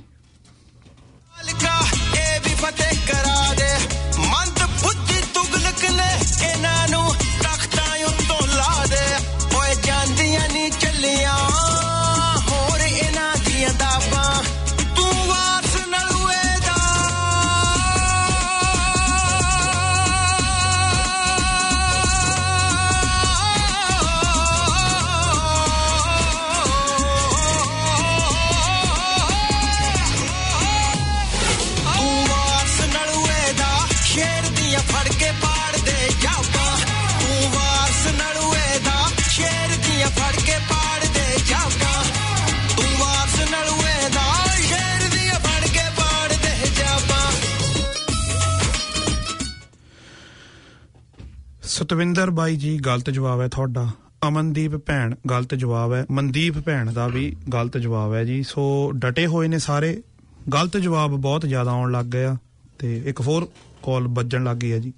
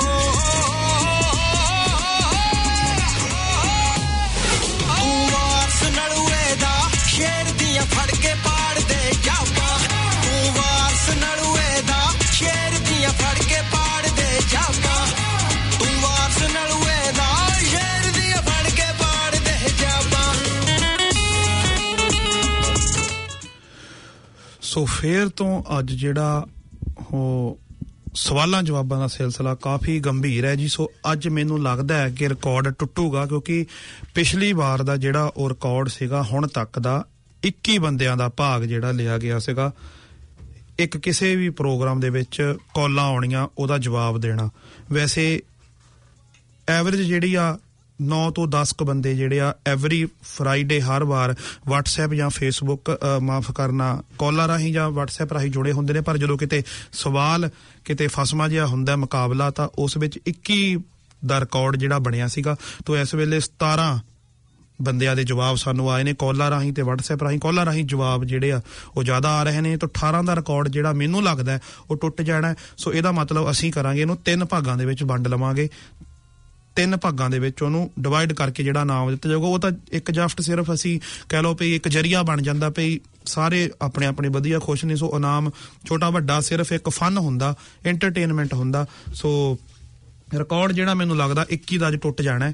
ਤੇ ਖਬਰਾਂ ਦੇ ਵੱਲ ਅਸੀਂ ਹੁਣ ਵੱਧਦੇ ਚੱਲਦੇ ਆ ਕਿ ਖਬਰਾਂ ਜਿਹੜੀਆਂ ਨੇ ਥੋੜਾ ਜਿਹਾ ਭਾਗ ਉਹਦਾ ਬਚਿਆ ਹੋਇਆ ਸੀ, ਤੇ ਉਹ ਵੀ ਅਸੀਂ ਜ਼ਰੂਰ ਹੁਣ ਮੈਂ ਪਲੇ ਕਰਦਾ ਚੱਲਾਂਗਾ ਤਾਂ ਇੱਕ ਹੋਰ ਖਬਰ ਜਿਹੜੀ ਆ ਉਹ ਕਾਫੀ ਵਾਇਰਲ ਹੋ ਰਹੀ ਹੈ ਲੈਂਬਰ ਹਸੈਨਪੁਰੀ ਦੀ। ਜੇਕਰ ਅਸੀਂ ਗੱਲ ਕਰੀਏ ਤਾਂ ਬਹੁਤ ਹੀ ਵਧੀਆ ਅ, ਗਾਇਕ ਨੇ। ਸੋ ਉਹਨਾਂ ਦਾ ਮੁੱਦਾ ਕਾਫੀ ਗਰਮਾਇਆ ਹੋਇਆ ਹੈ ਤੇ ਹਰ ਨਿਊਜ਼ ਇੱਕ ਚੈਨਲ ਉੱਥੇ ਜਾ ਕੇ ਇੰਟਰਵਿਊ ਮੈਂ ਤਾਂ ਕਹਿੰਦਾ ਇੰਟਰਵਿਊ ਦੇਣੇ ਬੜੇ ਔਖੇ ਆ। ਬੰਦਾ ਬੈਠ ਜਾਂਦਾ, ਉੱਥੇ ਮਾਸਕ ਲਾ ਕੇ, ਹੁਣ ਲੈਂਬਰ ਹੁਣੀ ਲਗਾਤਾਰ ਇਹ ਨੀਲੇ ਰੰਗ ਦਾ ਕੁੜਤਾ, ਪਜਾਮਾ ਪਾ ਕੇ ਤੇ ਸੰਤਰੀ ਰੰਗ ਦਾ, ਉਹਨਾਂ ਨੇ ਕੇਸਰੀ ਰੰਗ ਦਾ ਪਰਨਾ ਬੰਨਿਆ। ਹਰ ਬੰਦਾ ਇੰਟਰਵਿਊ ਲੈਣ ਦੀ ਲਾਈਨ ਲੱਗੀ ਹੋਈ ਹੈ ਤਾਂ ਬਾਰ-ਬਾਰ ਉਹ ਗੱਲਾਂ ਰਿਪੀਟ ਕਰਨੀਆਂ ਬਹੁਤ ਮੁਸ਼ਕਲ ਹੋ ਜਾਂਦਾ। ਸਾਡੇ ਘਰ ਦੇ ਵਿੱਚ ਵੀ ਜੇ ਹੁਣ ਬੰਦੇ ਪਰੌਣੇ ਲਗਾਤਾਰ ਆਈ ਜਾਣ ਆਈ ਜਾਣ, ਤਾਂ ਭੈਣਾਂ ਦਾ ਹੁਣ ਚਾਹ ਬਣਾ ਕੇ ਅੱਕ ਜਾਣਗੀਆਂ, ਕਹਿਣਾ ਪਰੌਣੇ ਬਹੁਤ ਆਈ ਜਾਂਦੇ ਆ। ਤੇ ਬੰਦੇ ਵੀ ਬਾਰ-ਬਾਰ ਉਹੀ ਗੱਲ ਥੋੜੀ ਰਿਪੀਟ ਕਰ ਸਕਦੇ ਆ, ਵੀ ਯਾਰ ਆ ਕੇ ਦੁਬਾਰਾ ਦੁਬਾਰਾ ਇੱਕੋ ਹੀ ਗੱਲ ਪੁੱਛੀ ਜਾਣੀ ਤੇ ਉਧਰ ਮਸਲਾ ਥੋੜਾ ਇੱਕ ਇਹੋ ਜਿਹਾ, ਹੁਣ ਮੈਨੂੰ ਨਹੀਂ ਪਤਾ ਵੀ ਉਹਦੇ ਦੀ ਵਾਈਫ ਠੀਕ ਹੈ ਕਿ ਲੈਂਬਰ ਠੀਕ ਹੈ, ਇਹ ਤਾਂ ਹੁਣ ਪ੍ਰਮਾਤਮਾ ਹੀ ਜਾਣਦਾ ਹੈ। ਪਰ ਇੰਨੀ ਕੁ ਜ਼ਰੂਰ ਮੇਰੇ ਤੁਸੀਂ ਗੱਲ ਦੇ ਨਾਲੇ ਸਹਿਮਤ ਹੋਵੋਗੇ ਕਿ ਮਸਲਾ ਲੜਾਈ ਦਾ ਹੋਵੇ, ਕੋਈ ਤੀਸਰਾ ਬੰਦਾ ਜਿਹੜਾ, ਉਹ ਵਿੱਚ ਆਉਣਾ ਨਹੀਂ ਚਾਹੀਦਾ ਚਾਹੇ ਲੜਾਈ ਜਿੱਥੇ ਮਰਜ਼ੀ ਹੋਵੇ ਹਸਬੈਂਡ ਵਾਈਫ ਦੀ ਲੜਾਈ ਹੈ ਭੈਣ ਭਰਾ ਦੀ ਲੜਾਈ ਹੈ, ਕਿਸੇ ਵੀ ਰਿਸ਼ਤੇ ਵਿੱਚ ਦੋ ਦੋਸਤਾਂ ਦੀ ਲੜਾਈ ਹੈ, ਦੋ ਕਿਸੇ ਵੀ ਕਹਿ ਲਓ ਵੀ ਡਿਪਾਰਟਮੈਂਟ ਦੀ ਲੜਾਈ ਹੈ ਅਕਸਰ ਕਹਿ ਲਓ ਵੀ ਮੈਨੇਜਰ ਦੀ ਵਰਕਰ ਦੇ ਨਾਲ ਲੜਾਈ ਹੈ, ਤਾਂ ਉਹਦੇ ਵਿੱਚ ਮਾਲਕ ਦੀ ਮੈਨੇਜਰ ਨਾਲ ਲੜਾਈ ਹੈ, ਤਾਂ ਤੀਆ ਬੰਦਾ ਕਿਸੇ ਵੀ ਲੜਾਈ ਦੇ ਵਿੱਚ ਨਹੀਂ ਆਉਣਾ ਚਾਹੀਦਾ, ਕਿਉਂਕਿ ਪੱਖਪਾਤ ਹੋ ਜਾਂਦਾ। ਜੇ ਮੇਰੀ ਮੇਰੇ ਮਿੱਤਰ ਨਾਲ ਲੜਾਈ ਹੋ ਗਈ, ਤਾਂ ਸਾਡਾ ਇੱਕ ਹੋਰ ਮਿਊਚੁਅਲ ਫਰੈਂਡ ਜੇ ਵਿੱਚ ਆ ਗਿਆ, ਉਹਨੇ ਕਿਸੇ ਇੱਕ ਦਾ ਸਾਈਡ ਲੈਣਾ, ਜਿਹਦੇ ਨਾਲ ਬੰਦੇ ਦਾ ਵੱਧ ਪਿਆਰ ਹੁੰਦਾ ਨਾ, ਬੰਦਾ ਸਾਈਡ ਉਹਦੀ ਹੀ ਲੈਂਦਾ। ਇਹ ਪੱਖ ਹਮੇਸ਼ਾ ਦੁਨੀਆ ਦੇ ਵਿੱਚ ਰੀਤ ਹੀ ਆਈ ਆ ਕਿ ਬੰਦਾ ਜਿਹਦੇ ਵੀ ਜ਼ਿਆਦਾ ক্লোਜ਼ ਹੁੰਦਾ, ਤੇ ਉਹਦਾ ਹੀ ਕਹਿ ਲਓ ਭਈ ਪੱਖ ਹਮੇਸ਼ਾ ਬੰਦਾ ਲੈਂਦਾ। ਹੁਣ ਜੇ ਕੋਈ ਨਸ਼ੇੜੀ ਪੁੱਤ ਹੈ ਤਾਂ ਉਹ ਗਲਤੀ ਵੀ ਕਰਦਾ ਹੈ, ਪਰ ਮਾਂ ਪਿਓ ਜਾਂਦੇ ਨੇ ਨਾ ਪਠਾਣਿਆਂ ਤੱਕ ਪੂਰਾ ਪਿੱਛੇ ਪਹੁੰਚਦੇ ਆ ਵੀ ਅਸੀਂ ਆਪਣੇ ਪੁੱਤ ਦਾ ਸਾਥ ਦੇਣਾ। ਬੇਸ਼ੱਕ ਸਾਡਾ ਬੱਚਾ ਨਸ਼ੇੜੀ ਆ। ਤੇ ਦੁਨੀਆ ਗੱਲਾਂ ਕਰਦੀ ਆ ਵੀ ਨਸ਼ੇੜੀ ਪੁੱਤ ਦਾ ਹੀ ਮਾਂ ਪਿਓ ਦੇਖੋ ਪਿੱਛੇ ਪਹੁੰਚੀ ਜਾਂਦੇ ਆ ਨਾ। ਪਰ ਹੈ ਤਾਂ ਗਲਤੀ ਪੁੱਤ ਜਾਂ ਨਸ਼ੇੜੀ ਆ ਚੋਰੀ ਕਰ ਲਈ ਆ ਪਰ ਮਾਂ ਪਿਓ ਨੂੰ ਪਹੁੰਚਣਾ ਪੈਂਦਾ। ਕਹਿ ਲਓ ਵੀ ਪੱਖ ਜਿਹਦਾ ਦੇਣਾ ਆ ਤਾਂ ਬੰਦਾ ਹੁਣ ਕਹਿ ਲਓ ਵੀ ਮਾਸੀ ਕਹਿ ਲਓ ਕਿ ਉਹਦੀ ਲੈਂਬਰ ਹਸੈਨਪੁਰੀ ਦੀ ਜਿਹੜੀ ਆ ਆਪਣੀ ਸਿਸਟਰ ਇਨ ਲਾ ਕਿਉਂਕਿ ਉਹਨਾਂ ਦੀ ਵਾਈਫ ਦੇ ਸ਼ਬਦ ਅਸੀਂ ਗਲਤ ਨਹੀਂ ਯੂਜ਼ ਕਰਦੇ, ਕਿ ਜਿਹੜੀ ਉਹਦੀ ਵਾਈਫ ਦੀ ਭੈਣ ਆ, ਉਹ ਆਪਣੀ ਭੈਣ ਦੇ ਹੱਕ ਦੇ ਵਿੱਚ ਭੁਗਤ ਰਹੀ ਆ। ਪਹਿਲੀ ਗੱਲ ਤਾਂ ਜਿੱਥੇ ਵੀ ਲੜਾਈ ਹੁੰਦੀ ਆ, ਬਾਹਰੋਂ ਕੋਈ ਪਰਸਨ ਆਉਣਾ ਨਹੀਂ ਚਾਹੀਦਾ। ਜੇ ਬਾਹਰੋਂ ਪਰਸਨ ਆ ਗਿਆ, ਉਹਨੇ ਪੱਖ ਆਪਣੀ ਭੈਣ ਦਾ ਲੈਣਾ। ਹੈ। ਤੇ ਲੈਂਬਰ ਹਸੈਨਪੁਰੀ ਇਸ ਵੇਲੇ ਉਧਰ ਦੇ ਪੱਖ ਸੁਣ ਲਓ ਤਾਂ ਲੈਂਬਰ ਗਲਤ ਲੱਗਦਾ ਹੈ ਹਸੈਨਪੁਰੀ। ਲੈਂਬਰ ਹਸੈਨਪੁਰੀ ਦੇ ਪੱਖ ਸੁਣੇ ਜਾਣ ਤਾਂ ਉਹ ਬੰਦੇ ਗਲਤ ਲੱਗਦੇ ਆ। ਇੱਕ ਤਾਂ ਰਿਸ਼ਤਾ 16 ਸਾਲ ਲਗਾਤਾਰ ਹੋ ਗਿਆ ਚੱਲ ਰਿਹਾ ਹੈ। ਬੱਚੇ ਜਿਹੜੇ ਆਪਣੀ ਉਹ ਮਾਂ ਦੀ ਸਾਈਡ ਲੈ ਰਹੇ ਆ। ਤੇ ਸ- ਅਸੀਂ ਗਲਤ ਕਿਸੇ ਵੀ ਧਿਰ ਨੂੰ ਨਹੀਂ ਕਹਿ ਸਕਦੇ। ਤੇ ਜਿਹੜਾ ਹੁਣ ਮੀਡੀਆ ਆ, ਮੀਡੀਆ ਦੀ ਜੇਕਰ ਗੱਲ ਕੀਤੀ ਜਾਵੇ, ਮੀਡੀਆ ਇੱਕ ਤੁਸੀਂ ਤੀਜਾ ਚੌਥਾ ਬੰਦਾ ਨਾ ਲਾਓ, ਮੀਡੀਆ ਨੂੰ ਤੁਸੀਂ ਦੁਨੀਆ ਕਹੋ। ਮੀਡੀਆ ਦਾ ਸਿੱਧਾ ਸਿੱਧਾ ਦੂਜਾ ਨਾ ਤੁਸੀਂ ਦੁਨੀਆ ਰੱਖੋ। ਮੀਡੀਆ ਦਾ ਮਤਲਬ ਦੁਨੀਆ ਨੂੰ ਗੱਲ ਪਤਾ ਲੱਗ ਗਈ ਤੁਹਾਡੀ। ਤੁਸੀਂ ਮਾੜੀ ਜੇ ਵੀ ਕੋਈ ਹਲਚਲ ਗਲਤ ਕਰਤੀ, ਸਮਝ ਲਓ ਦੁਨੀਆ ਦੇ ਵਿੱਚ ਤੁਹਾਡਾ ਜੋ ਵੀ ਹੈ, ਉਹ ਨੰਗਾ ਹੋ ਜਾਊਗਾ। ਜੋ ਵੀ ਤੁਸੀਂ ਹਰਕਤ ਕੀਤੀ ਹੈ, ਤੁਹਾਡਾ ਸਾਰਾ ਉਹ ਦੁਨੀਆ ਦੇ ਸਾਹਮਣੇ ਪੇਸ਼ ਹੋ ਜਾਊਗਾ। ਸੋ ਮੀਡੀਆ ਦੀ, ਮੀਡੀਆ ਨੇ ਤਾਂ ਆਪਣੇ ਪੈਸੇ ਬਣਾਉਣੇ, ਜਿਹਨੂੰ ਕਹਿੰਦੇ ਟੀਆਰਪੀ ਵੱਧ ਵਿਊ ਲਾਈਕ ਸ਼ੇਅਰ ਪੇਜ ਇਹ ਤਾਂ ਚੀਜ਼ਾਂ ਚੱਲਦੀਆਂ ਰਹਿੰਦੀਆਂ ਨੇ। ਤਾਂ ਮੀਡੀਆ ਦਾ ਕੀ ਆ? ਖਤਰਨਾਕ ਜਿਹੇ ਸਵਾਲ ਪੁੱਛੀ ਜਾਣੇ ਆ। ਹੁਣ ਇੱਕ ਹੋਰ ਗੱਲ ਤੁਸੀਂ ਨੋਟ ਕਰਨੇ ਵਾਲੀ ਦੇਖੋ। ਉਹ ਮਾਸੀ ਨੂੰ ਜਿਹੜਾ ਉਹਦੀ ਲੈਂਬਰ ਸੈਨਫੋਲੀ ਦੀ ਜਿਹੜੀ ਵਾਈਫ ਦੀ ਭੈਣ ਆ ਯਾਨੀ ਕਿ ਉਹ, ਉਹਨੂੰ ਸਵਾਲ ਪੁੱਛਿਆ ਵੀ ਕੀ ਫਿਊਚਰ ਦੇ ਵਿੱਚ ਤੁਹਾਡੀ ਭੈਣ ਦਾ ਤੇ ਤੁਹਾਡੇ ਜੀਜਾ ਜੀ ਦਾ ਰਿਸ਼ਤਾ ਜੁੜ ਜਾਊਗਾ, ਵਧੀਆ ਹੋ ਜਾਊਗਾ? ਉਹ ਜੀ ਸਵਾਲ ਬੰਦੇ ਦਾ ਪੂਰਾ ਨਹੀਂ ਹੋਇਆ, ਉਹਦਾ ਰਿਪੋਰਟਰ ਦਾ ਤੇ ਉਹਨੇ ਪਹਿਲੇ ਸਿਰ ਹਲਾਤਾ, ਨਾ ਜੀ, ਨਾ, ਇਹ ਰਿਸ਼ਤਾ ਤਾਂ ਕਦੇ ਜੁੜ ਹੀ ਨਹੀਂ ਸਕਦਾ। ਉਹ ਕੁੜੀ ਜਵਾਨ ਹੈ, ਵਿਆਹਣੇ ਵਾਲੀ ਕੁੜੀ ਆ, ਹੋਰ ਤੋਂ 5 ਸਾਲ ਬਾਅਦ ਤੇ ਛੋਟਾ ਮੁੰਡਾ ਬੈਠਾ, ਨਿਆਣਿਆਂ ਸਾਹਮਣੇ ਤੁਸੀਂ ਇਹੋ ਜਿਹੀਆਂ ਗੱਲਾਂ ਕਰਦੇ ਆ। ਉਹ, ਉਹਦੀ ਵਾਈਫ ਦੀ ਭੈਣ ਆ ਜਿਹੜੀ ਉਹ ਗਲਤ ਇਲਜ਼ਾਮ ਲਾ ਰਹੀ ਆ ਕਿ ਮੇਰੇ ਉੱਪਰ ਹੀ ਬਹੁਤ ਗਲਤ ਨਿਗਾਹ ਨਾਲ ਲੈਂਬਰ ਸੈਨਪੁਰੀ ਉਹ ਨਿਗਾਹ ਰੱਖ ਰਿਹਾ ਸੀ। ਤੇ ਲੈਂਬਰ ਦੇ ਬਿਆਨ ਦੇਖੋ ਤਾਂ ਲੈਂਬਰ ਠੀਕ ਲੱਗਦਾ ਹੈ। ਅਸੀਂ ਕੋਈ ਸਾਨੂੰ ਹਜੇ ਤੱਕ ਪਤਾ ਨਹੀਂ ਫਿਰ ਕੌਣ ਠੀਕ ਆ, ਕੌਣ ਗਲਤ। ਪਰ ਇੰਨੀ ਕੁ ਚੀਜ਼ ਜ਼ਰੂਰ ਗਲਤ ਹੈ ਕਿ ਬਾਹਰੋਂ ਇੰਟਰਫੇਅਰ ਨਹੀਂ ਹੋਣਾ ਚਾਹੀਦਾ ਕਿਸੇ ਚੀਜ਼ ਦਾ। ਤੇ ਮੀਡੀਆ ਤੱਕ ਪਹੁੰਚਣਾ ਮਤਲਬ ਤੁਸੀਂ ਇੱਕ ਦੂਸਰੇ ਤੇ ਉਛਾਲ ਰਹੇ ਆ ਕਿ ਚਿ- ਚਿੱਕੜ ਤੁਸੀਂ ਉਛਾਲ ਰਹੇ ਆ। ਹੁਣ 16 ਸਾਲਾਂ ਤੋਂ ਲਗਾਤਾਰ ਹੁਣ ਜੇਕਰ ਉਹਦੀ ਵਾਈਫ ਦੀ ਵੱਲ ਥੋੜਾ ਗੌਰ ਕੀਤਾ ਜਾਵੇ, ਹੁਣ ਲੈਂਬਰ ਸੈਨਪੁਰੀ ਵਧੀਆ ਕਮਾਈ ਕਰਦਾ ਹੋਏਗਾ। ਵਧੀਆ ਕਮਾਈ ਕਰਨ ਨਾਲ ਵਧੀਆ ਖਾੜੇ ਲੱਗਦੇ ਹੋਣਗੇ, ਵਧੀਆ ਲੱਖਾਂ ਰੁਪਈਆ ਆਉਂਦਾ ਹੋਊਗਾ। ਇਟ ਮੀਨਸ ਉਹਦੀ ਫੈਸਿਲਿਟੀ ਦਾ ਫਾਇਦਾ ਵੀ ਕਿਤੇ ਨਾ ਕਿਤੇ ਹੋਇਆ, ਕਿਉਂਕਿ ਕੰਟੀਨਿਊਸ ਜੇ ਰਿਸ਼ਤਾ ਲੌਂਗ ਜਾਂਦਾ, ਉਹਦਾ, ਉਹ, ਉਹਦਾ ਵਾਈਫ ਦਾ ਇਹੀ ਕਹਿਣਾ ਵੀ ਮੈਂ 16 ਸਾਲ ਤੋਂ ਜੁੱਤੀਆਂ ਖਾ ਰਹੀ ਹਾਂ, ਮੈਂ 16 ਸਾਲਾਂ ਤੋਂ ਕੱਟੀ ਜਾ ਰਹੀ ਹਾਂ, ਹੁਣ ਸੁਧਰੇਗਾ ਹੁਣ ਸੁਧਰੇਗਾ, ਪਰ 16 ਸਾਲਾਂ ਤੋਂ ਸੁਧਰਿਆ ਨਹੀਂ। ਪਰ ਜੇ ਕੋਈ ਬੰਦਾ ਨਹੀਂ ਸੁਧਰ ਰਿਹਾ, ਤਾਂ ਤੁਸੀਂ ਪਹਿਲਾਂ ਮੂਵ ਔਨ ਕਰੋ। ਜੇ ਤੁਹਾਨੂੰ ਲੱਗਦਾ ਵੀ ਬੰਦਾ ਖਰਾਬ ਆ, ਤਾਂ ਪਹਿਲਾਂ ਮੂਵ ਔਨ ਕਰੋ। ਉਹਦੇ ਪੈਸੇ ਦੀ ਪੂਰੀ ਵਧੀਆ ਵਰਤੋਂ ਕੀਤੀ ਗਈ ਆ, ਬੱਚੇ ਪੜ੍ਹਾਏ ਗਏ, ਉਹ ਕਹਿੰਦਾ ਵੀ 5-500 ਰੁਪਇਆ ਇੱਕ ਬੱਚੇ ਦਾ ਖਰਚਾ। ਜਾਣੀ ਕਿ ਸਾਨੂੰ ਲੱਗਦਾ ਵੀ ਮੈਨੂੰ ਪੈਸਾ ਆ ਰਿਹਾ। ਬਸ਼ੱਕ ਇਹ ਰਿਸ਼ਤਾ ਗਲਤ ਹੈ। ਬਸ਼ੱਕ ਇਹ ਚੀਜ਼ ਗਲਤ ਹੈ, ਪਰ ਮੈਨੂੰ ਪੈਸਾ ਆ ਰਿਹਾ, ਮੈਨੂੰ ਬੈਨੀਫਿਟ ਹੋ ਰਿਹਾ। ਬੰਦਾ ਪੈਸੇ ਦਾ ਯੂਜ਼ ਕਰਕੇ ਅੱਗੇ ਨਾ ਵਧੇ। ਸੋ ਕਿਸੇ ਵੀ ਪਾਸੇ ਜਿਹੜੀ ਇਹ ਗੱਲ ਇਹ ਬਣਦੀ ਨਹੀਂ ਦੀਦੀ ਪਰ ਇਹ ਮਸਲਾ ਕਾਫੀ ਗੰਭੀਰ ਹੋਇਆ ਹੋਇਆ। ਸੋ ਖਬਰਾਂ ਵੱਲ ਵਧਦੇ ਚਲੀਏ। ਇਸ ਖਬਰ ਦਾ ਵੀ ਸ਼ਾਇਦ ਵਿੱਚ ਜ਼ਿਕਰ ਆਵੇ ਕਿ ਨਹੀਂ ਆਵੇ, ਪਰ ਬਾਕੀ ਖਬਰਾਂ ਦਾ ਜਿਹੜਾ ਬੁਲੇਟਿਨ ਉਹ ਬਾਕੀ ਹੈ। ਉਹ ਫਿਰ ਪਾਉਨੇ ਅਸੀਂ ਖਬਰਾਂ ਦੇ ਨਾਲ। ਸਾਂਝ। ਦੀ ਡੋਜ਼ ਫ੍ਰੀ ਲਗਾਈ ਜਾਏ। ਕੀ ਰਾਹੁਲ ਗਾਂਧੀ ਆਪਣੀ ਪਾਰਟੀ ਦੇ ਮੁੱਖ ਮੰਤਰੀ ਕੈਪਟਨ ਅਮਰਿੰਦਰ ਸਿੰਘ ਤੋਂ ਜਵਾਬ ਮੰਗਣਗੇ? ਜੇਕਰ ਕੈਪਟਨ ਸਰਕਾਰ ਨੇ ਰੇਟ ਠੀਕ ਨਹੀਂ ਕੀਤੇ ਤਾਂ ਅਸੀਂ ਹਾਈ ਕੋਰਟ ਜਾਵਾਂਗੇ। ਜੇਕਰ ਸਾਡੀ ਸਰਕਾਰ ਬਣ ਗਈ, ਤਾਂ ਅਸੀਂ ਪੂਰੀ ਜਾਂਚ ਕਰਵਾਵਾਂਗੇ। ਉਹਨਾਂ ਕਿਹਾ, ਸਿਹਤ ਮੰਤਰੀ ਬਲਬੀਰ ਸਿੱਧੂ ਤੇ ਨਸ਼ੇ ਦੀ ਐਂਟੀ ਡਰੱਗ ਦੀਆਂ 5 ਕਰੋੜ ਗੋਲੀਆਂ ਗਾਇਬ ਕਰਨ ਦਾ ਇਲਜ਼ਾਮ ਹੈ। ਵਿਭਾਗ ਦੇ ਸੈਕਟਰੀ ਨੇ ਕਿਹਾ ਸੀ ਕਿ ਬਲਬੀਰ ਸਿੱਧੂ ਦੇ ਕਹਿਣ ਤੇ ਨਸ਼ੇ ਦੀ ਐਂਟੀ ਡਰੱਗ ਦੀਆਂ 5 ਕਰੋੜ ਗੋਲੀਆਂ ਗਾਇਬ ਕਰ ਦਿੱਤੀਆਂ ਸੀ। ਪੰਜਾਬ ਸਰਕਾਰ ਵੱਲੋਂ ਇਸ ਤੇ ਕੋਈ ਐਕਸ਼ਨ ਨਹੀਂ ਲਿਆ ਗਿਆ। ਬਾਦਲ ਨੇ ਕਿਹਾ ਕਿ ਐਸਜੀਪੀਸੀ ਨੇ ਜਦੋਂ ਸੇਵਾ ਲਈ ਵੈਕਸੀਨ ਮੰਗੀ, ਤਾਂ ਕੈਪਟਨ ਸਰਕਾਰ ਨੇ ਕਿਹਾ ਕਿ 1060 ਰੁਪਏ ਪ੍ਰਤੀ ਵੈਕਸੀਨ ਦੇ ਪੈਸੇ ਭੇਜੋ। ਖੇਤੀ ਕਾਨੂੰਨਾਂ ਵਿਰੁੱਧ ਕਿਸਾਨਾਂ ਦਾ ਦਿੱਲੀ ਦੇ ਬਾਰਡਰਾਂ ਤੇ ਲਗਾਤਾਰ ਸੰਘਰਸ਼ ਜਾਰੀ ਹੈ। ਇਸੇ ਸੰਘਰਸ਼ ਦੇ ਚੱਲਦਿਆਂ ਲਗਾਤਾਰ ਪੰਜਾਬ 'ਚੋਂ ਕਿਸਾਨਾਂ ਦੇ ਕਾਫਲੇ ਦਿੱਲੀ ਜਾ ਰਹੇ ਨੇ। ਇਸ ਤਹਿਤ ਬਰਨਾਲਾ ਤੋਂ ਭਾਰਤੀ ਕਿਸਾਨ ਯੂਨੀਅਨ ਟਿਕੌਂਦਾ ਨਾਲ ਜੁੜੇ ਕਿਸਾਨਾਂ ਤੇ ਔਰਤਾਂ ਦਾ ਕਾਫਲਾ ਦਿੱਲੀ ਦੇ ਟਿਕਰੀ ਮੋਰਚੇ ਲਈ ਰਵਾਨਾ ਹੋਇਆ ਹੈ। ਇਹ ਕਾਫਲਾ ਸੰਯੁਕਤ ਕਿਸਾਨ ਮੋਰਚੇ ਦੇ ਸੀਨੀਅਰ ਆਗੂ ਮਨਜੀਤ ਸਿੰਘ ਧਨੇਰ ਦੀ ਅਗਵਾਈ 'ਚ ਰਵਾਨਾ ਹੋਇਆ ਹੈ। ਮਨਜੀਤ ਧਨੇਰ ਨੇ ਕਿਹਾ ਕਿ ਲਗਾਤਾਰ ਕਿਸਾਨਾਂ ਦੀ ਗਿਣਤੀ ਮੁੜ ਦਿੱਲੀ ਮੋਰਚੇ 'ਚ ਵੱਧ ਰਹੀ ਹੈ। ਕਿਸਾਨ ਖੇਤੀ ਕਾਨੂੰਨਾਂ ਨੂੰ ਰੱਦ ਕਰਵਾਉਣ ਤੋਂ ਬਾਅਦ ਹੀ ਘਰਾਂ ਨੂੰ ਵਾਪਸ ਮੁੜਨਗੇ। ਇਸ ਮੌਕੇ ਧਨੇਰ ਨੇ ਕਿਹਾ ਕਿ ਤਿੰਨ ਖੇਤੀ ਕਾਨੂੰਨਾਂ ਨੂੰ ਰੱਦ ਕਰਵਾਉਣ ਲਈ ਉਹ ਪਿਛਲੇ ਕਈ ਮਹੀਨਿਆਂ ਤੋਂ ਦਿੱਲੀ ਦੇ ਬਾਰਡਰਾਂ ਤੇ ਸੰਘਰਸ਼ ਕਰ ਰਹੇ ਨੇ। ਇਸ ਸੰਘਰਸ਼ ਦੌਰਾਨ ਪੰਜਾਬ ਦੇ ਪਿੰਡਾਂ 'ਚੋਂ ਲਗਾਤਾਰ ਕਾਫਲੇ ਸ਼ਾਮਲ ਹੋ ਰਹੇ ਨੇ। ਇਸ ਤਹਿਤ ਬਰਨਾਲਾ ਤੋਂ ਕਾਫਲਾ ਦਿੱਲੀ ਦੇ ਟਿਕਰੀ ਬਾਰਡਰ ਲਈ ਚੱਲਿਆ ਹੈ। ਉਹਨਾਂ ਕਿਹਾ ਕਿ ਬੀਜੇਪੀ ਸਰਕਾਰ ਕਿਸਾਨ ਅੰਦੋਲਨ ਦਾ ਸਫਾਇਆ ਕਰਨ ਦੀ ਸੋਚ ਰਹੀ ਹੈ, ਪਰ ਕਿਸਾਨ ਅੰਦੋਲਨ ਕਾਰਨ ਸਮੁੱਚੇ ਦੇਸ਼ 'ਚੋਂ ਬੀਜੇਪੀ ਦਾ ਜ਼ਰੂਰ ਸਫਾਇਆ ਹੋਣ ਲੱਗਿਆ ਹੈ। ਸਿੱਧਕ ਦੇ ਪੱਕੇ ਕਿਸਾਨ ਅੱਜ ਵੀ ਜਥੇਬੰਦੀਆਂ ਦੀ ਅਗਵਾਈ 'ਚ ਸੰਘਰਸ਼ ਲੜ ਰਹੇ ਨੇ। ਕੇਂਦਰ ਸਰਕਾਰ ਇਸ ਅੰਦੋਲਨ ਕਾਰਨ ਹਿੱਲੀ ਜ਼ਰੂਰ ਹੋਈ ਹੈ। ਜਿੰਨਾ ਸਮਾਂ ਖੇਤੀ ਕਾਨੂੰਨ ਰੱਦ ਨਹੀਂ ਹੁੰਦੇ ਉਹਨਾਂ ਸਮਾਂ ਇਹ ਅੰਦੋਲਨ ਖਤਮ ਹੋਣ ਵਾਲਾ ਨਹੀਂ। ਅਮਰੀਕੀ ਮਹਾਨਗਰ ਨਿਊਯਾਰਕ 'ਚ 13 ਸਾਲਾਂ ਦੇ ਇੱਕ ਸਿੱਖ ਲੜਕੇ ਚੈਜ਼ ਬੇਦੀ ਉੱਤੇ ਨਸਲੀ ਹਮਲਾ ਹੋਣ ਦੀ ਖਬਰ ਮਿਲੀ ਹੈ। ਹਮਲਾਵਰਾਂ ਨੇ ਉਸ ਉੱਤੇ ਨਸਲੀ ਟਿੱਪਣੀਆਂ ਵੀ ਕੀਤੀਆਂ। ਪ੍ਰਾਪਤ ਜਾਣਕਾਰੀ ਅਨੁਸਾਰ ਇਹ ਘਟਨਾ ਨਿਊਯਾਰਕ ਦੇ ਸਫੋਕ ਇਲਾਕੇ 'ਚ ਬੀਤੀ 29 ਮਈ ਨੂੰ ਵਾਪਰੀ, ਜਦੋਂ ਹਮ ਉਮਰ ਲੜਕੀਆਂ ਦੇ ਇੱਕ ਝੁੰਡ 'ਚ ਸਿੱਖ ਲੜਕੇ ਨਾਲ ਕੁੱਟਮਾਰ ਕੀਤੀ ਤੇ ਭੱਦੀਆਂ ਟਿੱਪਣੀਆਂ ਵੀ ਕੀਤੀਆਂ। ਅਮਰੀਕੀ ਅਖਬਾਰ ਪੀਪਲ ਵੱਲੋਂ ਪ੍ਰਕਾਸ਼ਿਤ ਇੱਕ ਰਿਪੋਰਟ ਅਨੁਸਾਰ ਵਾਲਟ ਵਿਟਮੈਨ ਸ਼ਾਪਸ ਨਾਂ ਦੀ ਇੱਕ ਮਾਲ ਵਿਖੇ ਵਾਪਰੀ। ਇਸ ਘਟਨਾ ਦੀ ਜਾਂਚ ਪੁਲਿਸ ਵੱਲੋਂ ਇੱਕ ਨਸਲੀ ਹਮਲਾ ਮੰਨ ਕੇ ਹੀ ਕੀਤੀ ਜਾ ਰਹੀ ਹੈ। ਅਮਰੀਕਾ 'ਚ ਨਸਲੀ ਹਮਲਾ ਬਹੁਤ ਘਿਨਾਉਣਾ ਤੇ ਸੰਗੀਨ ਅਪਰਾਧ ਹੈ। ਇਸ ਦੇ ਦੋਸ਼ੀਆਂ ਲਈ ਸਖਤ ਸਜ਼ਾਵਾਂ ਦੀ ਕਾਨੂੰਨੀ ਵਿਵਸਥਾ ਵੀ ਹੈ। ਪੁਲਿਸ ਅਧਿਕਾਰੀ ਨੇ ਇਸ ਤਾਜ਼ਾ ਘਟਨਾ ਬਾਰੇ ਦੱਸਿਆ ਕਿ ਸਿੱਖ ਲੜਕੇ ਦੇ ਘਸੁੰਨ ਮਾਰੇ ਗਏ ਤੇ ਨਸਲੀ ਤੇ ਪੱਖਪਾਤੀ ਟਿੱਪਣੀਆਂ ਵੀ ਕੀਤੀਆਂ ਨੇ। ਸਿੱਖ ਲੜਕੇ ਉੱਤੇ ਹਮਲਾ ਸਿਰਫ ਉਸ ਦੇ ਬਾਹਰੀ ਸਿੱਖ ਸਰੂਪ ਕਾਰਨ ਹੋਇਆ ਹੈ। ਇਸ ਮਾਮਲੇ ਦੀ ਜਾਂਚ ਇੱਕ ਨਸਲੀ ਅਪਰਾਧ ਵਜੋਂ ਹੀ ਕੀਤੀ ਜਾ ਰਹੀ ਹੈ। ਪੀੜਤ ਲੜਕੇ ਨੇ ਗੱਲਬਾਤ ਕਰਦਿਆਂ ਦੱਸਿਆ ਕਿ ਉਹ ਸਿੱਖ ਧਰਮ ਨਾਲ ਸੰਬੰਧਿਤ ਹੈ ਤੇ ਜਿਸ ਕਰਕੇ ਉਹ ਦਸਤਾਰ ਸਜਾਉਂਦਾ ਹੈ। ਉਸ ਦੇ ਸਿਰਫ ਇਸ ਸਿੱਖੀ ਸਰੂਪ ਕਾਰਨ ਹੀ ਉਸ ਉੱਤੇ ਨਸਲੀ ਹਮਲਾ ਹੋਇਆ ਹੈ। ਉਸ ਨੇ ਕਿਹਾ ਕਿ ਸਿਰਫ ਕਿਸੇ ਦੀ ਬਾਹਰੀ ਦਿੱਖ ਕਾਰਨ ਉਸ ਉੱਤੇ ਅਜਿਹਾ ਹਮਲਾ ਨਹੀਂ ਕੀਤਾ ਜਾ ਸਕਦਾ। 1984 ਦੇ ਆਪਰੇਸ਼ਨ ਬਲੂ ਸਟਾਰ ਮੌਕੇ ਦਰਬਾਰ ਸਾਹਿਬ ਵਿਖੇ ਗੋਲੀਆਂ ਲੱਗਣ ਨਾਲ ਛਲਣੀ ਹੋਈ ਸ੍ਰੀ ਗੁਰੂ ਗ੍ਰੰਥ ਸਾਹਿਬ ਜੀ ਦੀ ਭੀੜ ਸੰਗਤਾਂ ਲਈ ਦਰਸ਼ਨਾਂ ਵਾਸਤੇ ਰੱਖੀ ਗਈ ਹੈ। ਇਹ ਭੀੜ ਸ੍ਰੀ ਅਕਾਲ ਤਖਤ ਸਾਹਿਬ ਦੇ ਪਿਛਲੇ ਪਾਸੇ ਬਾਬਾ ਗੁਰਬਖਸ਼ ਸਿੰਘ ਜੀ ਦੇ ਹਾਲ ਵਿਖੇ ਅਗਲੇ 2 ਦਿਨਾਂ ਲਈ ਦਰਸ਼ਨਾਂ ਵਾਸਤੇ ਰੱਖੀ ਗਈ ਹੈ। ਇਸ ਮੌਕੇ ਵੱਡੀ ਗਿਣਤੀ 'ਚ ਪੁੱਜੀ ਸੰਗਤ ਨੇ ਫੁੱਲਾਂ ਦੀ ਵਰਖਾ ਕੀਤੀ। ਸ਼੍ਰੋਮਣੀ ਕਮੇਟੀ ਪ੍ਰਧਾਨ ਬੀਬੀ ਜਗੀਰ ਕੌਰ ਤੇ ਹੋਰ ਨਾਮਵਰ ਸ਼ਖਸੀਅਤਾਂ ਹਾਜ਼ਰ ਸੀ। ਇਸ ਮੌਕੇ ਸੰਗਤਾਂ ਦੀ ਹਾਜ਼ਰੀ 'ਚ ਹੋਏ ਕੀਰਤਨ ਉਪਰੰਤ ਅਰਦਾਸ ਕੀਤੀ ਗਈ। ਬੀਬੀ ਜਗੀਰ ਕੌਰ ਨੇ ਕਿਹਾ ਕਿ ਜੂਨ 1984 ਦੇ ਘੱਲੂ ਘਾਰੇ ਨੂੰ ਸਿੱਖ ਕਦੇ ਨਹੀਂ ਭੁੱਲ ਸਕਦੇ। ਇਸ ਘੱਲੂ ਘਾਰੇ ਨਾਲ ਜੁੜੀਆਂ ਨਿਸ਼ਾਨੀਆਂ ਦੇ ਸੰਗਤ ਨੂੰ ਦਰਸ਼ਨ ਕਰਵਾਏ ਜਾ ਰਹੇ ਨੇ ਤਾਂ ਜੋ ਆਉਣ ਵਾਲੀਆਂ ਪੀੜ੍ਹੀਆਂ ਆਪਣੀ ਕੌਮ ਤੇ ਹੋਏ ਜ਼ੁਲਮ ਯਾਦ ਰੱਖ ਸਕਣ। ਫੌਜੀ ਹਮਲੇ 'ਚ ਦਰਬਾਰ ਸਾਹਿਬ ਤੇ ਅਕਾਲ ਤਖਤ ਸਾਹਿਬ ਦੇ ਜਿਨ੍ਹਾਂ ਸੁਨਹਿਰੀ ਪੱਤਰਿਆਂ ਤੇ ਗੋਲੀਆਂ ਲੱਗੀਆਂ ਸੀ, ਨੂੰ ਵੀ ਜਲਦੀ ਹੀ ਸੰਗਤਾਂ ਦੇ ਦਰਸ਼ਨਾਂ ਵਾਸਤੇ ਰੱਖਿਆ ਜਾਏਗਾ।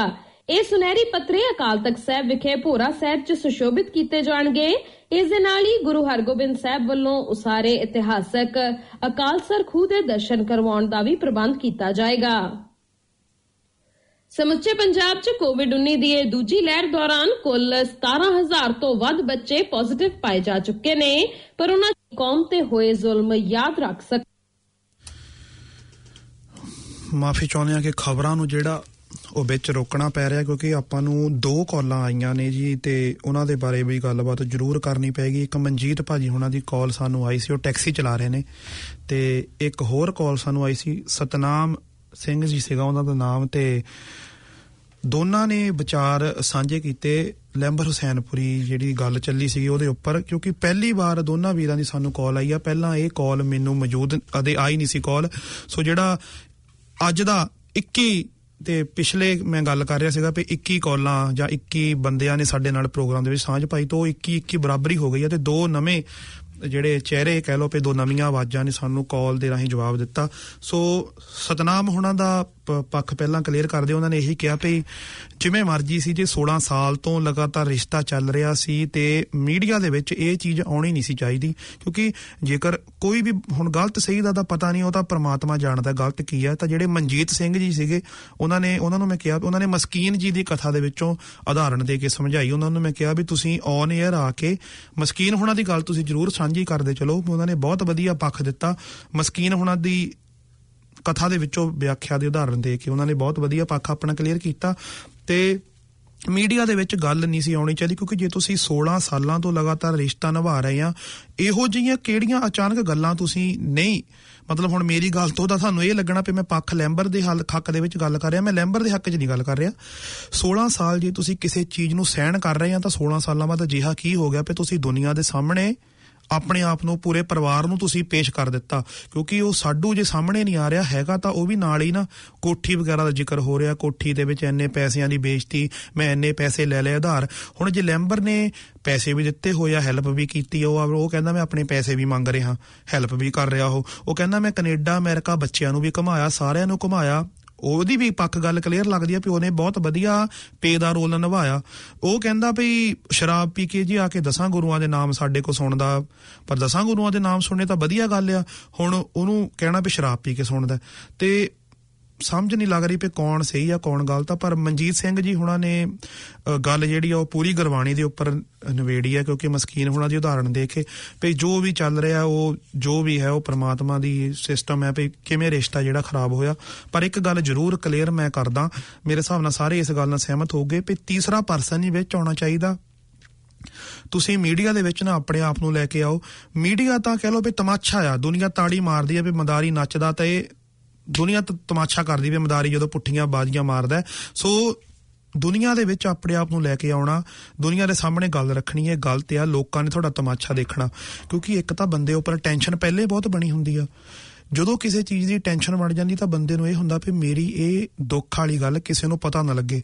ਹੁਣ ਨਾਰਮਲ ਜੇ ਮੈਂ ਉਦਾਹਰਣ ਦਵਾਂ, ਜੇ ਮੰਨ ਲਓ ਮੈਂ ਕਿਤੇ ਗੱਡੀ ਮਾਰਤੀ, ਛੋਟੀ ਜਿਹੀ, ਤੇ ਮੈਨੂੰ ਟੈਨਸ਼ਨ ਆ ਵੀ ਯਾਰ ਮੇਰੀ ਵਾਈਫ ਨੂੰ ਨਾ ਪਤਾ ਲੱਗ ਜੇ ਵੀ ਮੈਂ ਗੱਡੀ ਮਾਰੀ ਆ, ਦੂਸਰੇ ਬੰਦੇ ਨੂੰ ਮਾੜਾ ਮੋਟਾ ਨਾ ਪਤਾ ਲੱਗ ਜਾਵੇ ਵੀ ਮੇਰੀ ਗੱਲ ਕਿਤੇ ਉੜੇ ਨਾ ਬਾਹਰ, ਮੇਰੀ ਬੇਇੱਜ਼ਤੀ ਨਾ ਹੋਵੇ। ਕਿਉਂਕਿ ਇੱਕ ਛੋਟੀ ਜਿਹੀ ਮੈਂ ਤੁਹਾਨੂੰ ਉਦਾਹਰਨ ਦਵਾਂ, ਜਦੋਂ ਅਸੀਂ ਗ੍ਰੀਨ ਸਿਗਨਲ ਤੇ ਗੱਡੀ ਨਹੀਂ ਨਾ ਤੋੜਦੇ ਥੋੜੀ ਗੱਲ ਲੰਬੀ ਜਾ ਰਹੀ ਆ, ਵੀ ਮਾਫ ਕਰਨਾ, ਜਦੋਂ ਅਸੀਂ ਗ੍ਰੀਨ ਸਿਗਨਲ ਤੇ ਗੱਡੀ ਨਹੀਂ ਤੋੜਦੇ, ਪਿੱਛੋਂ ਸਾਨੂੰ ਬੰਦਾ ਹਾਰਨ ਮਾਰਦਾ। ਅਸੀਂ ਇੰਨੀ ਗੋਲੀਆਂ ਕੋ ਗੱਡੀ ਭਜਾਉਨੇ ਆ ਵੀ ਸਾਡਾ ਕੋਈ ਚਿਹਰਾ ਨਾ ਦੇਖ ਲੇ, ਵੀ ਆਲੇ ਦੁਆਲੇ ਕਿਸੇ ਨੂੰ ਪਤਾ ਨਾ ਲੱਗੇ ਵੀ ਹਾਰਨ ਮੈਂ ਖਾਦਾ ਵੀ ਮੇਰੀ ਬੇਇੱਜ਼ਤੀ ਆ, ਮੈਂ ਤੁਰਿਆ ਨਹੀਂ, ਹਾਰਨ ਮੈਨੂੰ ਪਿਆ, ਕਿਉਂਕਿ ਇੱਥੇ ਹਾਰਨ ਗਾਲ ਮੰਨੀ ਜਾਂਦੀ ਆ। ਬਿਲਕੁਲ ਉਹੀ ਚੀਜ਼ ਅਸੀਂ ਨਹੀਂ ਚਾਹੁੰਦੇ ਵੀ ਸਾਡੀ ਬਾਹਰ ਇਨਸਲਟ ਹੋਵੇ, ਸਾਡੀ ਬੇਇੱਜ਼ਤੀ ਹੋਵੇ, ਵੀ ਗੱਲ ਬਾਹਰ ਨਾ ਉੱਡੇ, ਘਰ 'ਚ ਹੀ ਦੱਬੀ ਰਹਿ ਜੇ। ਤੀਜੇ ਬੰਦੇ ਨੂੰ ਨਾ ਪਤਾ ਲੱਗੇ, ਪਰ ਉੱਥੇ ਮਾਸੀ ਜਿਹੜੀ ਆ ਕੇ ਨਿਆਣਿਆਂ ਦੀ, ਉਹ ਪੂਰਾ ਵਿੱਚ ਭੁਗਤ ਰਹੀ ਆ। ਮੈਂ ਤਾਂ ਕਹਿੰਦਾ ਭਈ ਲੜਾਈ ਲੈਂਬਰ ਦੀ ਤੇ ਸਿੱਧੇ ਮਾਸੀ ਦੀ ਚੱਲ ਰਹੀ ਆ ਔਰ ਵਾਈਫ ਤਾਂ ਵਿੱਚ ਆਉਂਦੀ ਨਹੀਂ। ਵਾਈਫ ਪੁੱਤ ਕਹਿ ਕੇ ਰਿਪੋਰਟਰ ਨਾਲ ਗੱਲ ਕਰ ਰਹੀ ਆ ਪੁੱਤ ਬੱਚਾ ਕਰਕੇ। ਤੇ ਗੱਲ ਜਿਹੜੀ ਆ ਸਿੱਧੇ ਮੈਂ ਕਹਿੰਦਾ ਲੜਾਈ ਲੈਂਬਰ ਦੀ ਤੇ ਉਹਦੀ ਵਾਈਫ ਦੀ ਭੈਣ ਦੀ ਚੱਲ ਰਹੀ ਆ, ਜਿਹਨੂੰ ਸਿਸਟਰ ਇਨ ਲਾਅ ਕਹਿੰਦੇ ਆ। ਗਲਤ ਲੈਂਗੁਏਜ ਅਸੀਂ ਯੂਜ਼ ਨਾ ਕਰੀਏ। ਠੀਕ ਆ ਜੀ।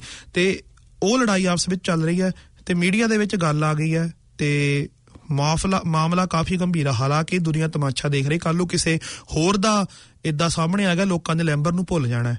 ਕਿਉਂਕਿ ਦੁਨੀਆ ਭਾਲਦੀ ਆ ਮਨੋਰੰਜਨ। ਆ ਗੱਲ ਹੁਣ ਲੈਂਬਰ ਦੀ ਮਨੋਰੰਜਨ ਚੱਲ ਰਿਹਾ। ਸਗੋਂ ਮਨੋਰੰਜਨ ਕਰਨਾ ਕਿਸੇ ਹੋਰ ਚੀਜ਼ਾਂ ਨਾ ਕਰੋ। ਮੀਡੀਆ ਗਲਤ ਰੋਲ ਅਦਾ ਕਰ ਰਿਹਾ। ਮੀਡੀਆ ਵੀ ਗਲ- ਸਹੀ ਨਹੀਂ ਆ। ਲਗਾਤਾਰ ਇਹ ਤੁਸੀਂ ਇੰਟਰਵਿਊ ਦੇਣ ਜਾ ਰਹੇ, ਬੰਦਾ ਧੰਨ ਦਾ ਆ। ਉਹ ਲੇਡੀ ਧੰਨ ਦੀ ਉਹ ਲੈਂਬਰ ਧੰਨ ਦਾ ਪਈ ਲੱਗ-ਲੱਗ 50 ਚੈਨਲਾਂ ਨੂੰ ਕਿੱਦਾਂ ਇੰਟਰਵਿਊ ਬੰਦਾ ਦੇ ਰਿਹਾ? ਤੇ ਗੱਲ ਇਸ ਟੌਪਿਕ ਤੇ ਬਹੁਤ ਲੰਬੀ ਹੋ ਗਈ, ਪਰ ਤੁਹਾਨੂੰ ਸਿੱਖ ਸਾਡੇ ਸਰੋਤੇ ਜੇ ਇਸ ਗੱਲ ਤੇ 10 ਮਿੰਟ ਚਰਚਾ ਹੋਈ ਹੈ ਤਾਂ ਸਿੱਖ ਇਹੀ ਹੈ। ਮਨਜੀਤ ਸਿੰਘ ਹੋਣਾ ਦੀ ਵੀ ਉਦਾਹਰਣ ਹੈ ਵੀ ਆਪਣੀ ਬੁੱਧ ਨਾਲ ਆਪਣੀ ਕਹਿ ਲਓ ਵੀ ਦਿਮਾਗ ਲਾ ਕੇ ਆਪਣਾ ਡਿਸੀਜਨ ਲਓ ਸਿਆਣੀ ਮਾਤਰੇ ਨਾਲ, ਦੂਸਰੇ ਨੂੰ ਨਾ ਸੁਣੋ। ਜੋ ਆਪਣਾ ਡਿਸੀਜਨ ਹੈ ਉਹ ਲਓ। ਇੱਕ ਗੱਲ ਮੈਂ ਆਖਰ ਵਿੱਚ ਜ਼ਰੂਰ ਕਹੂੰਗਾ, ਤੁਹਾਨੂੰ ਵੀ ਸ਼ਾਇਦ ਇਹ ਗੱਲ ਸੋਹਣੀ ਲੱਗੇਗੀ। ਸਹੀ ਡਿਸੀਜਨ ਲੈਣਾ ਜਾਂ ਗਲਤ ਡਿਸੀਜਨ ਲੈਣਾ ਇਸ ਚੀਜ਼ ਦੇ ਉੱਪਰ ਨਹੀਂ ਜਾਣਾ ਚਾਹੀਦਾ। ਸਹੀ ਫੈਸਲਾ ਲੈਣਾ ਜਾਂ ਗਲਤ ਫੈਸਲਾ, ਇਹਨੂੰ ਇੰਨਾ ਮੈਟਰ ਨਹੀਂ ਕਰਨਾ ਚਾਹੀਦਾ। ਸਹੀ ਫੈਸਲਾ ਲੈ ਨੂੰ ਤੁਸੀਂ ਸਹੀ ਪ੍ਰੂਵ ਕਰੋ।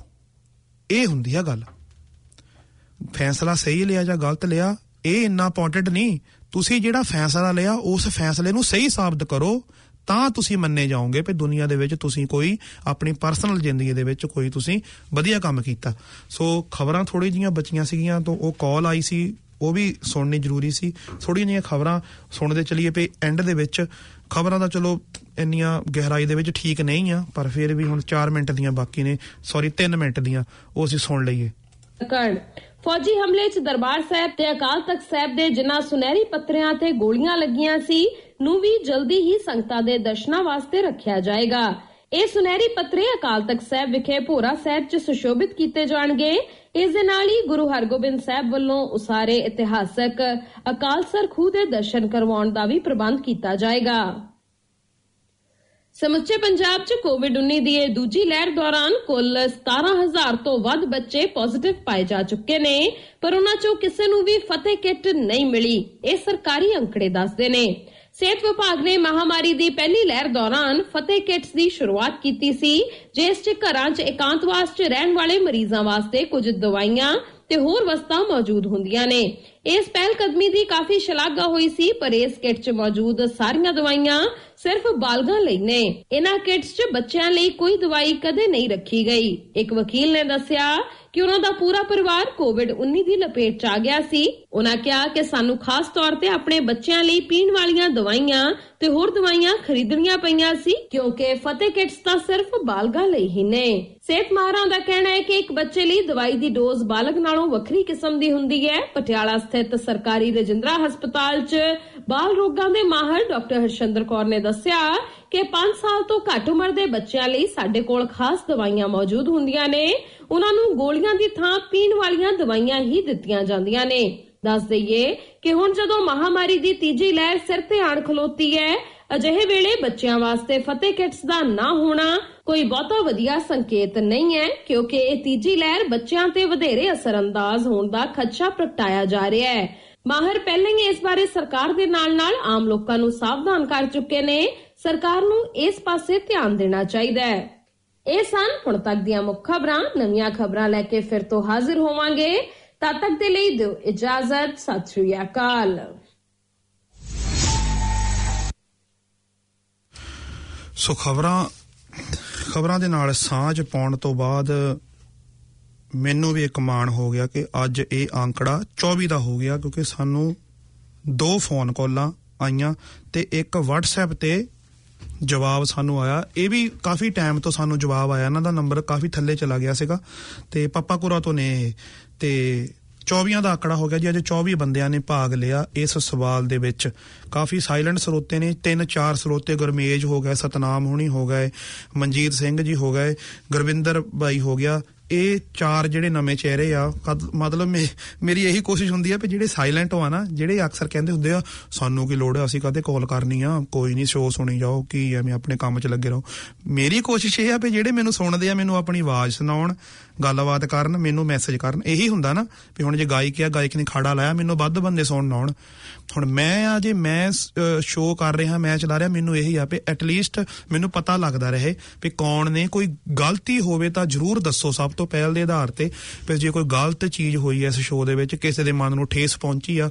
ਕਿਉਂਕਿ ਮੇਰਾ ਇਹੀ ਹੁੰਦਾ ਵੀ ਜੋ ਹਾਲਾਤ ਬਣੇ ਹੋਏ ਨੇ, ਉਸ ਹਿਸਾਬ ਨਾਲ ਪ੍ਰੋਗਰਾਮ ਕਰਨਾ ਚਾਹੀਦਾ। ਜੇ ਅੱਜ 84 ਦੇ ਦਿਨਾਂ ਦੇ ਸ਼ਹੀਦਾਂ ਦੀ ਗੱਲ ਚੱਲ ਰਹੀ ਆ, ਤਾਂ ਮੈਂ ਕੋਈ ਇਹੋ ਜਿਹਾ ਗਲਤ ਗੀਤ ਨਾ ਚਲਾਵਾਂ, ਕਿਉਂਕਿ ਕਿਸੇ ਇੱਕ ਬੰਦੇ ਨੇ ਮੇਰੀ ਖੁਦ ਦੀ ਆਤਮਾ ਨੇ ਮੈਨੂੰ ਜਾਚ ਦਿੰਦੀ ਕਿ ਜਿਹੜੇ ਅੱਜ ਕੱਲ ਇਹੋ ਜਿਹੇ ਦਿਨ ਚੱਲਦੇ ਨੇ ਤੇ ਮੈਂ ਕੋਈ ਇਹੋ ਜਿਹਾ ਗੀਤ ਸੰਗੀਤ ਲਾਵਾਂ।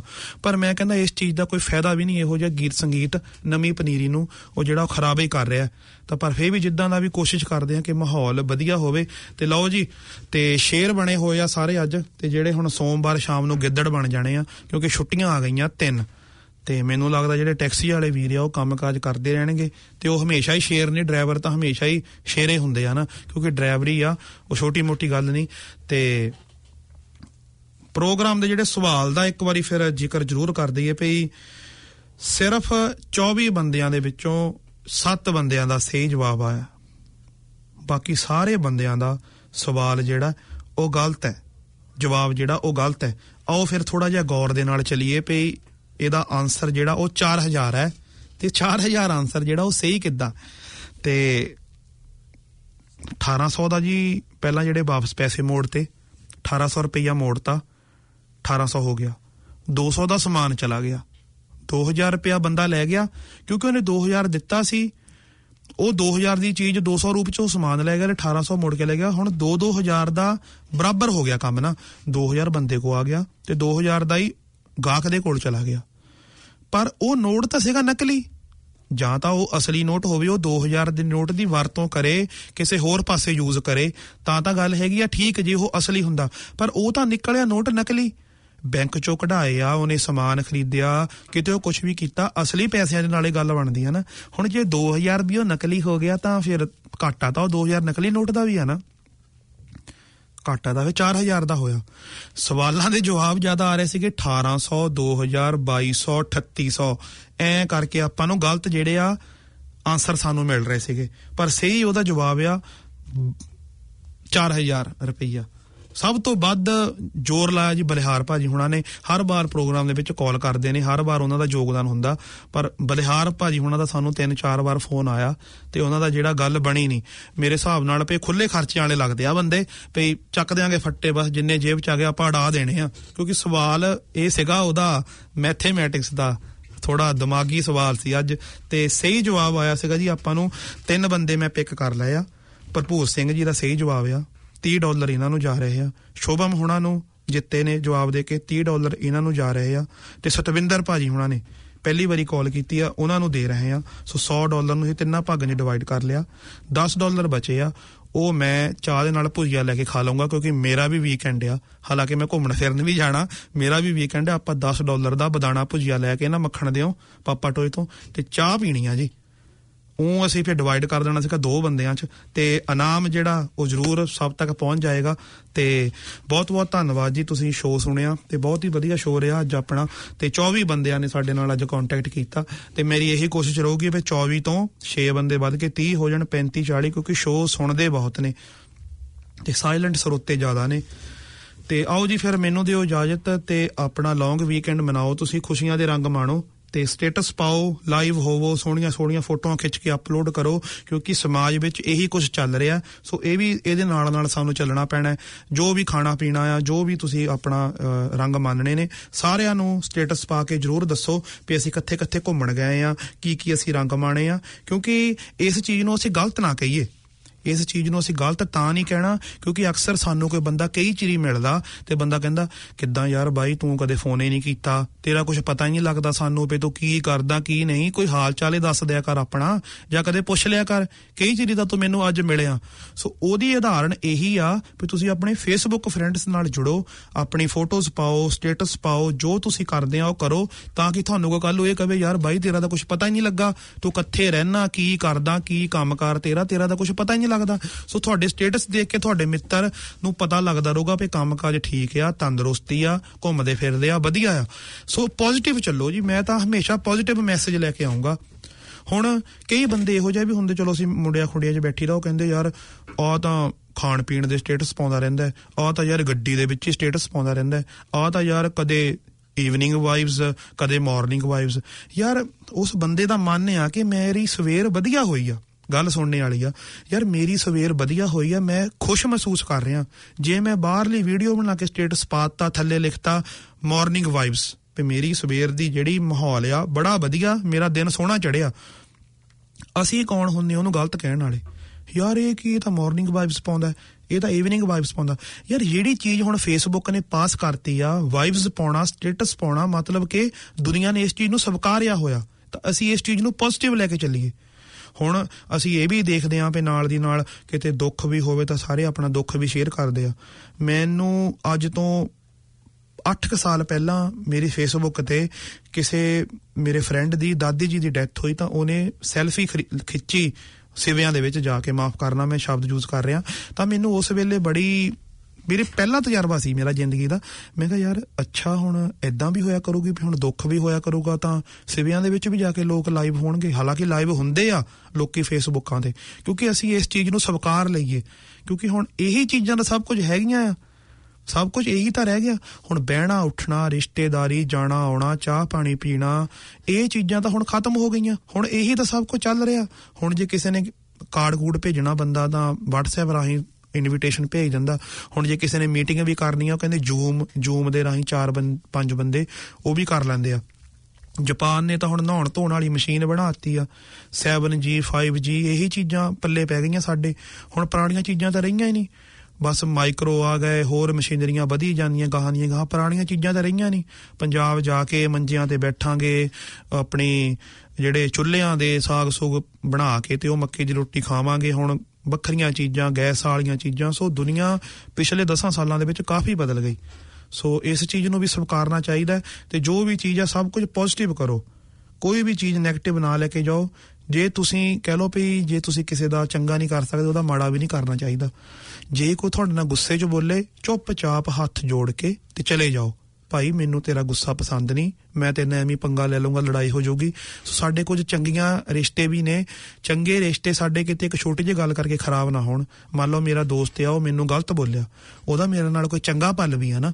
ਮੇਰੇ ਦੋਸਤ ਦਾ ਚੰਗਾ ਪਲ ਮੇਰੇ ਨਾਲ ਆ। ਮੈਂ ਉਹ ਚੰਗੇ ਪਲ ਨੂੰ ਚੇਤਾ ਕਰਕੇ ਉਹਦਾ ਗੁੱਸੇ ਨੂੰ ਨੀਵੀਂ ਪਾ ਕੇ ਮੈਂ ਹੀ ਸਬਰ ਦਾ ਘੁੱਟ ਪਰ ਲਵਾਂ। ਰਿਸ਼ਤੇ ਮਸੀ ਤਾਂ ਬਣਦੇ ਆ। ਹਨਾ ਜੀ? ਤੇ ਮੈਂ ਕਾਫੀ ਬੋਲ ਲਿਆ ਅੱਜ। ਤੇ ਠੀਕ ਆ ਜੀ। ਚੰਗਾ ਜੀ, ਸਤਿ ਸ਼੍ਰੀ ਅਕਾਲ, ਮੈਨੂੰ ਦਿਓ ਇਜਾਜ਼ਤ ਤੇ ਗੀਤ ਸੰਗੀਤ ਦਾ ਸਿਲਸਿਲਾ ਮੈਂ ਤੁਹਾਡੇ ਨਾਲ ਇਸੇ ਤਰ੍ਹਾਂ ਜਾਰੀ ਰੱਖਾਂਗਾ ਤੇ ਹੈਲਦੀ ਰਹੋ, ਵਧੀਆ ਖਾਓ, ਪੀਓ, ਕਸਰਤ ਕਰੋ, ਆਪਣਾ ਵੀਕਐਂਡ ਰੰਗ ਮਾਣੋ ਤੇ ਅਗਲੇ ਸ਼ੁੱਕਰਵਾਰ ਮੈਂ ਆਉਂਗਾ ਤੇ ਚੱਕੀ ਰੱਖੋ, ਆਪਣੇ ਸਾਰੇ ਸ਼ੌਂਕ ਪੂਰੇ ਕਰੋ, ਜਿੱਥੇ ਵੀ ਮਨ ਕਰਦਾ ਆਪਣਾ ਜੋ ਵੀ ਆ ਤੇ ਠੀਕ ਕਰੋ ਤੇ ਪ੍ਰਮਾਤਮਾ ਦੇ ਗੁਰੂ ਘਰ ਜਾ ਕੇ ਤੁਸੀਂ ਜਰੂਰ ਦਰਸ਼ਨ ਮੇਲੇ ਕਰੋ, ਰੱਬ ਨਾਲ ਜਰੂਰ ਜੁੜੇ ਰਹੋ, ਤਾਂ ਹੀ ਜਿਹੜਾ ਆ ਮਨ ਥੋੜਾ ਸ਼ਾਂਤ ਰਹਿੰਦਾ। ਸੋ ਮੈਨੂੰ ਦਿਓ ਇਜਾਜ਼ਤ ਜੀ ਤੇ ਸਤਿ ਸ਼੍ਰੀ ਅਕਾਲ ਜੀ। ਚੰਗਾ। ਰੱਬ ਰੱਖਾ।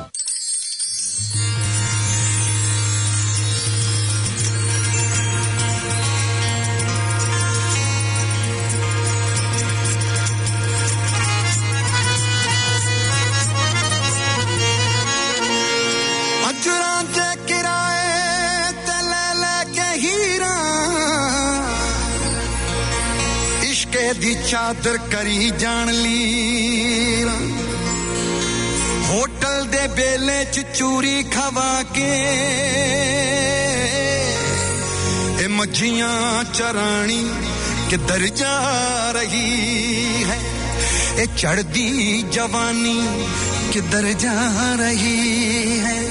ਇਹ ਹੁਸਨੋਂ دیਵਾਨੀ ਕਿੱਧਰ ਜਾ ਰਹੀ ਹੈ?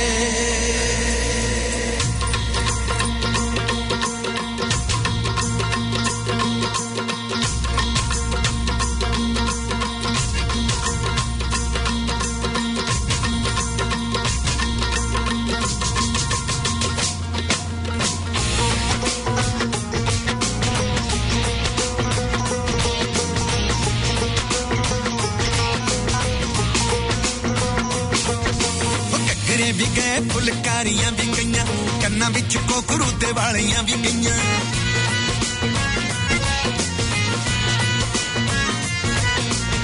ਗਿਰੇ ਵੀ ਗਏ, ਫੁਲਕਾਰੀਆਂ ਵੀ ਗਈਆਂ, ਕੰਨਾਂ ਵਿੱਚ ਕੋਕਰੂ ਤੇ ਵਾਲੀਆਂ ਵੀ ਗਈਆਂ, ਰੇਸ਼ਮੀ ਦੁਪੱਟੇ ਗੋਰੇ ਜਾਲੀਆਂ ਵੀ ਗਈਆਂ, ਕੁੰਡ ਵੀ ਗਏ ਤੇ ਕੁੰਡ ਵਾਲੀਆਂ ਵੀ ਗਈਆਂ। ਚੱਲ ਪੈ ਬਲੇ ਕੀ ਪਾਣੀ, ਕੀ ਬਣੂ? ਹੋ ਕੀ ਬਣੂ? ਪਾਤਸ਼ਾਹ ਬਾਗਰੂ ਜਾਣੇ ਕੀ ਬਣੂ ਦੁਨੀਆ ਦਾ? ਸੱਚੇ ਪਾਤਸ਼ਾਹ ਬਾਗਰੂ ਜਾਣੇ ਕੀ ਬਣੂ ਦੁਨੀਆ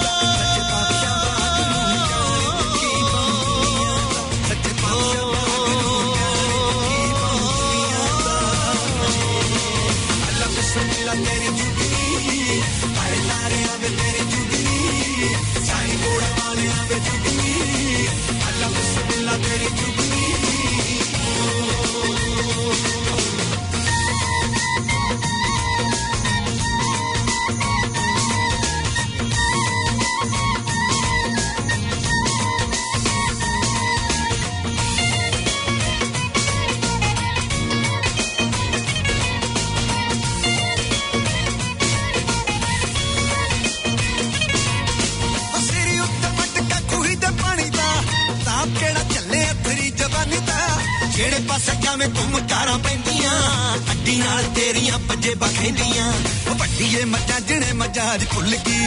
ਉਹ ਕਿੱਤਿਆਂ ਦੀ ਰਾਣੀ ਫੈਸ਼ਨਾਂ ਚ ਰੁੱਲ ਗਈ। ਸੁਣਦੀ ਗੜੇ ਸੀ ਗਾਣੇ। ਉਹ ਕੀ ਬਣੂ? ਉਹ ਕੀ ਬਣੂ?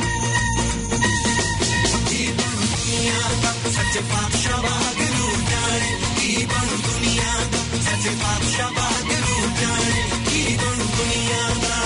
ਹਾਏ ਅੱਲਾ ਬਿਸਮਿਲ੍ਲਾ ਤੇਰੀ ਜੁਗਨੀ ਹਾਏ ਤਾਰੇ ਆਵੇ ਤੇਰੀ ਜੁਗਨੀ ਸਾਈ ਕੋੜਾ ਵਾਲੇ ਆਵੇ ਜੁਗਨੀ ਅੱਲਾ ਬਿਸਮਿਲ੍ਲਾ ਤੇਰੀ ਜੁਗਨੀ। ਸਾਨੂੰ ਸੌਦਾ ਨਹੀਂ ਪੁੱਗਦਾ ਹੈ। ਉਹ ਸਾਨੂੰ ਸੌਦਾ ਨਹੀਂ ਪੁੱਗਦਾ। ਹੋਰਾ ਵੀ ਤੋਂ ਚਨਾ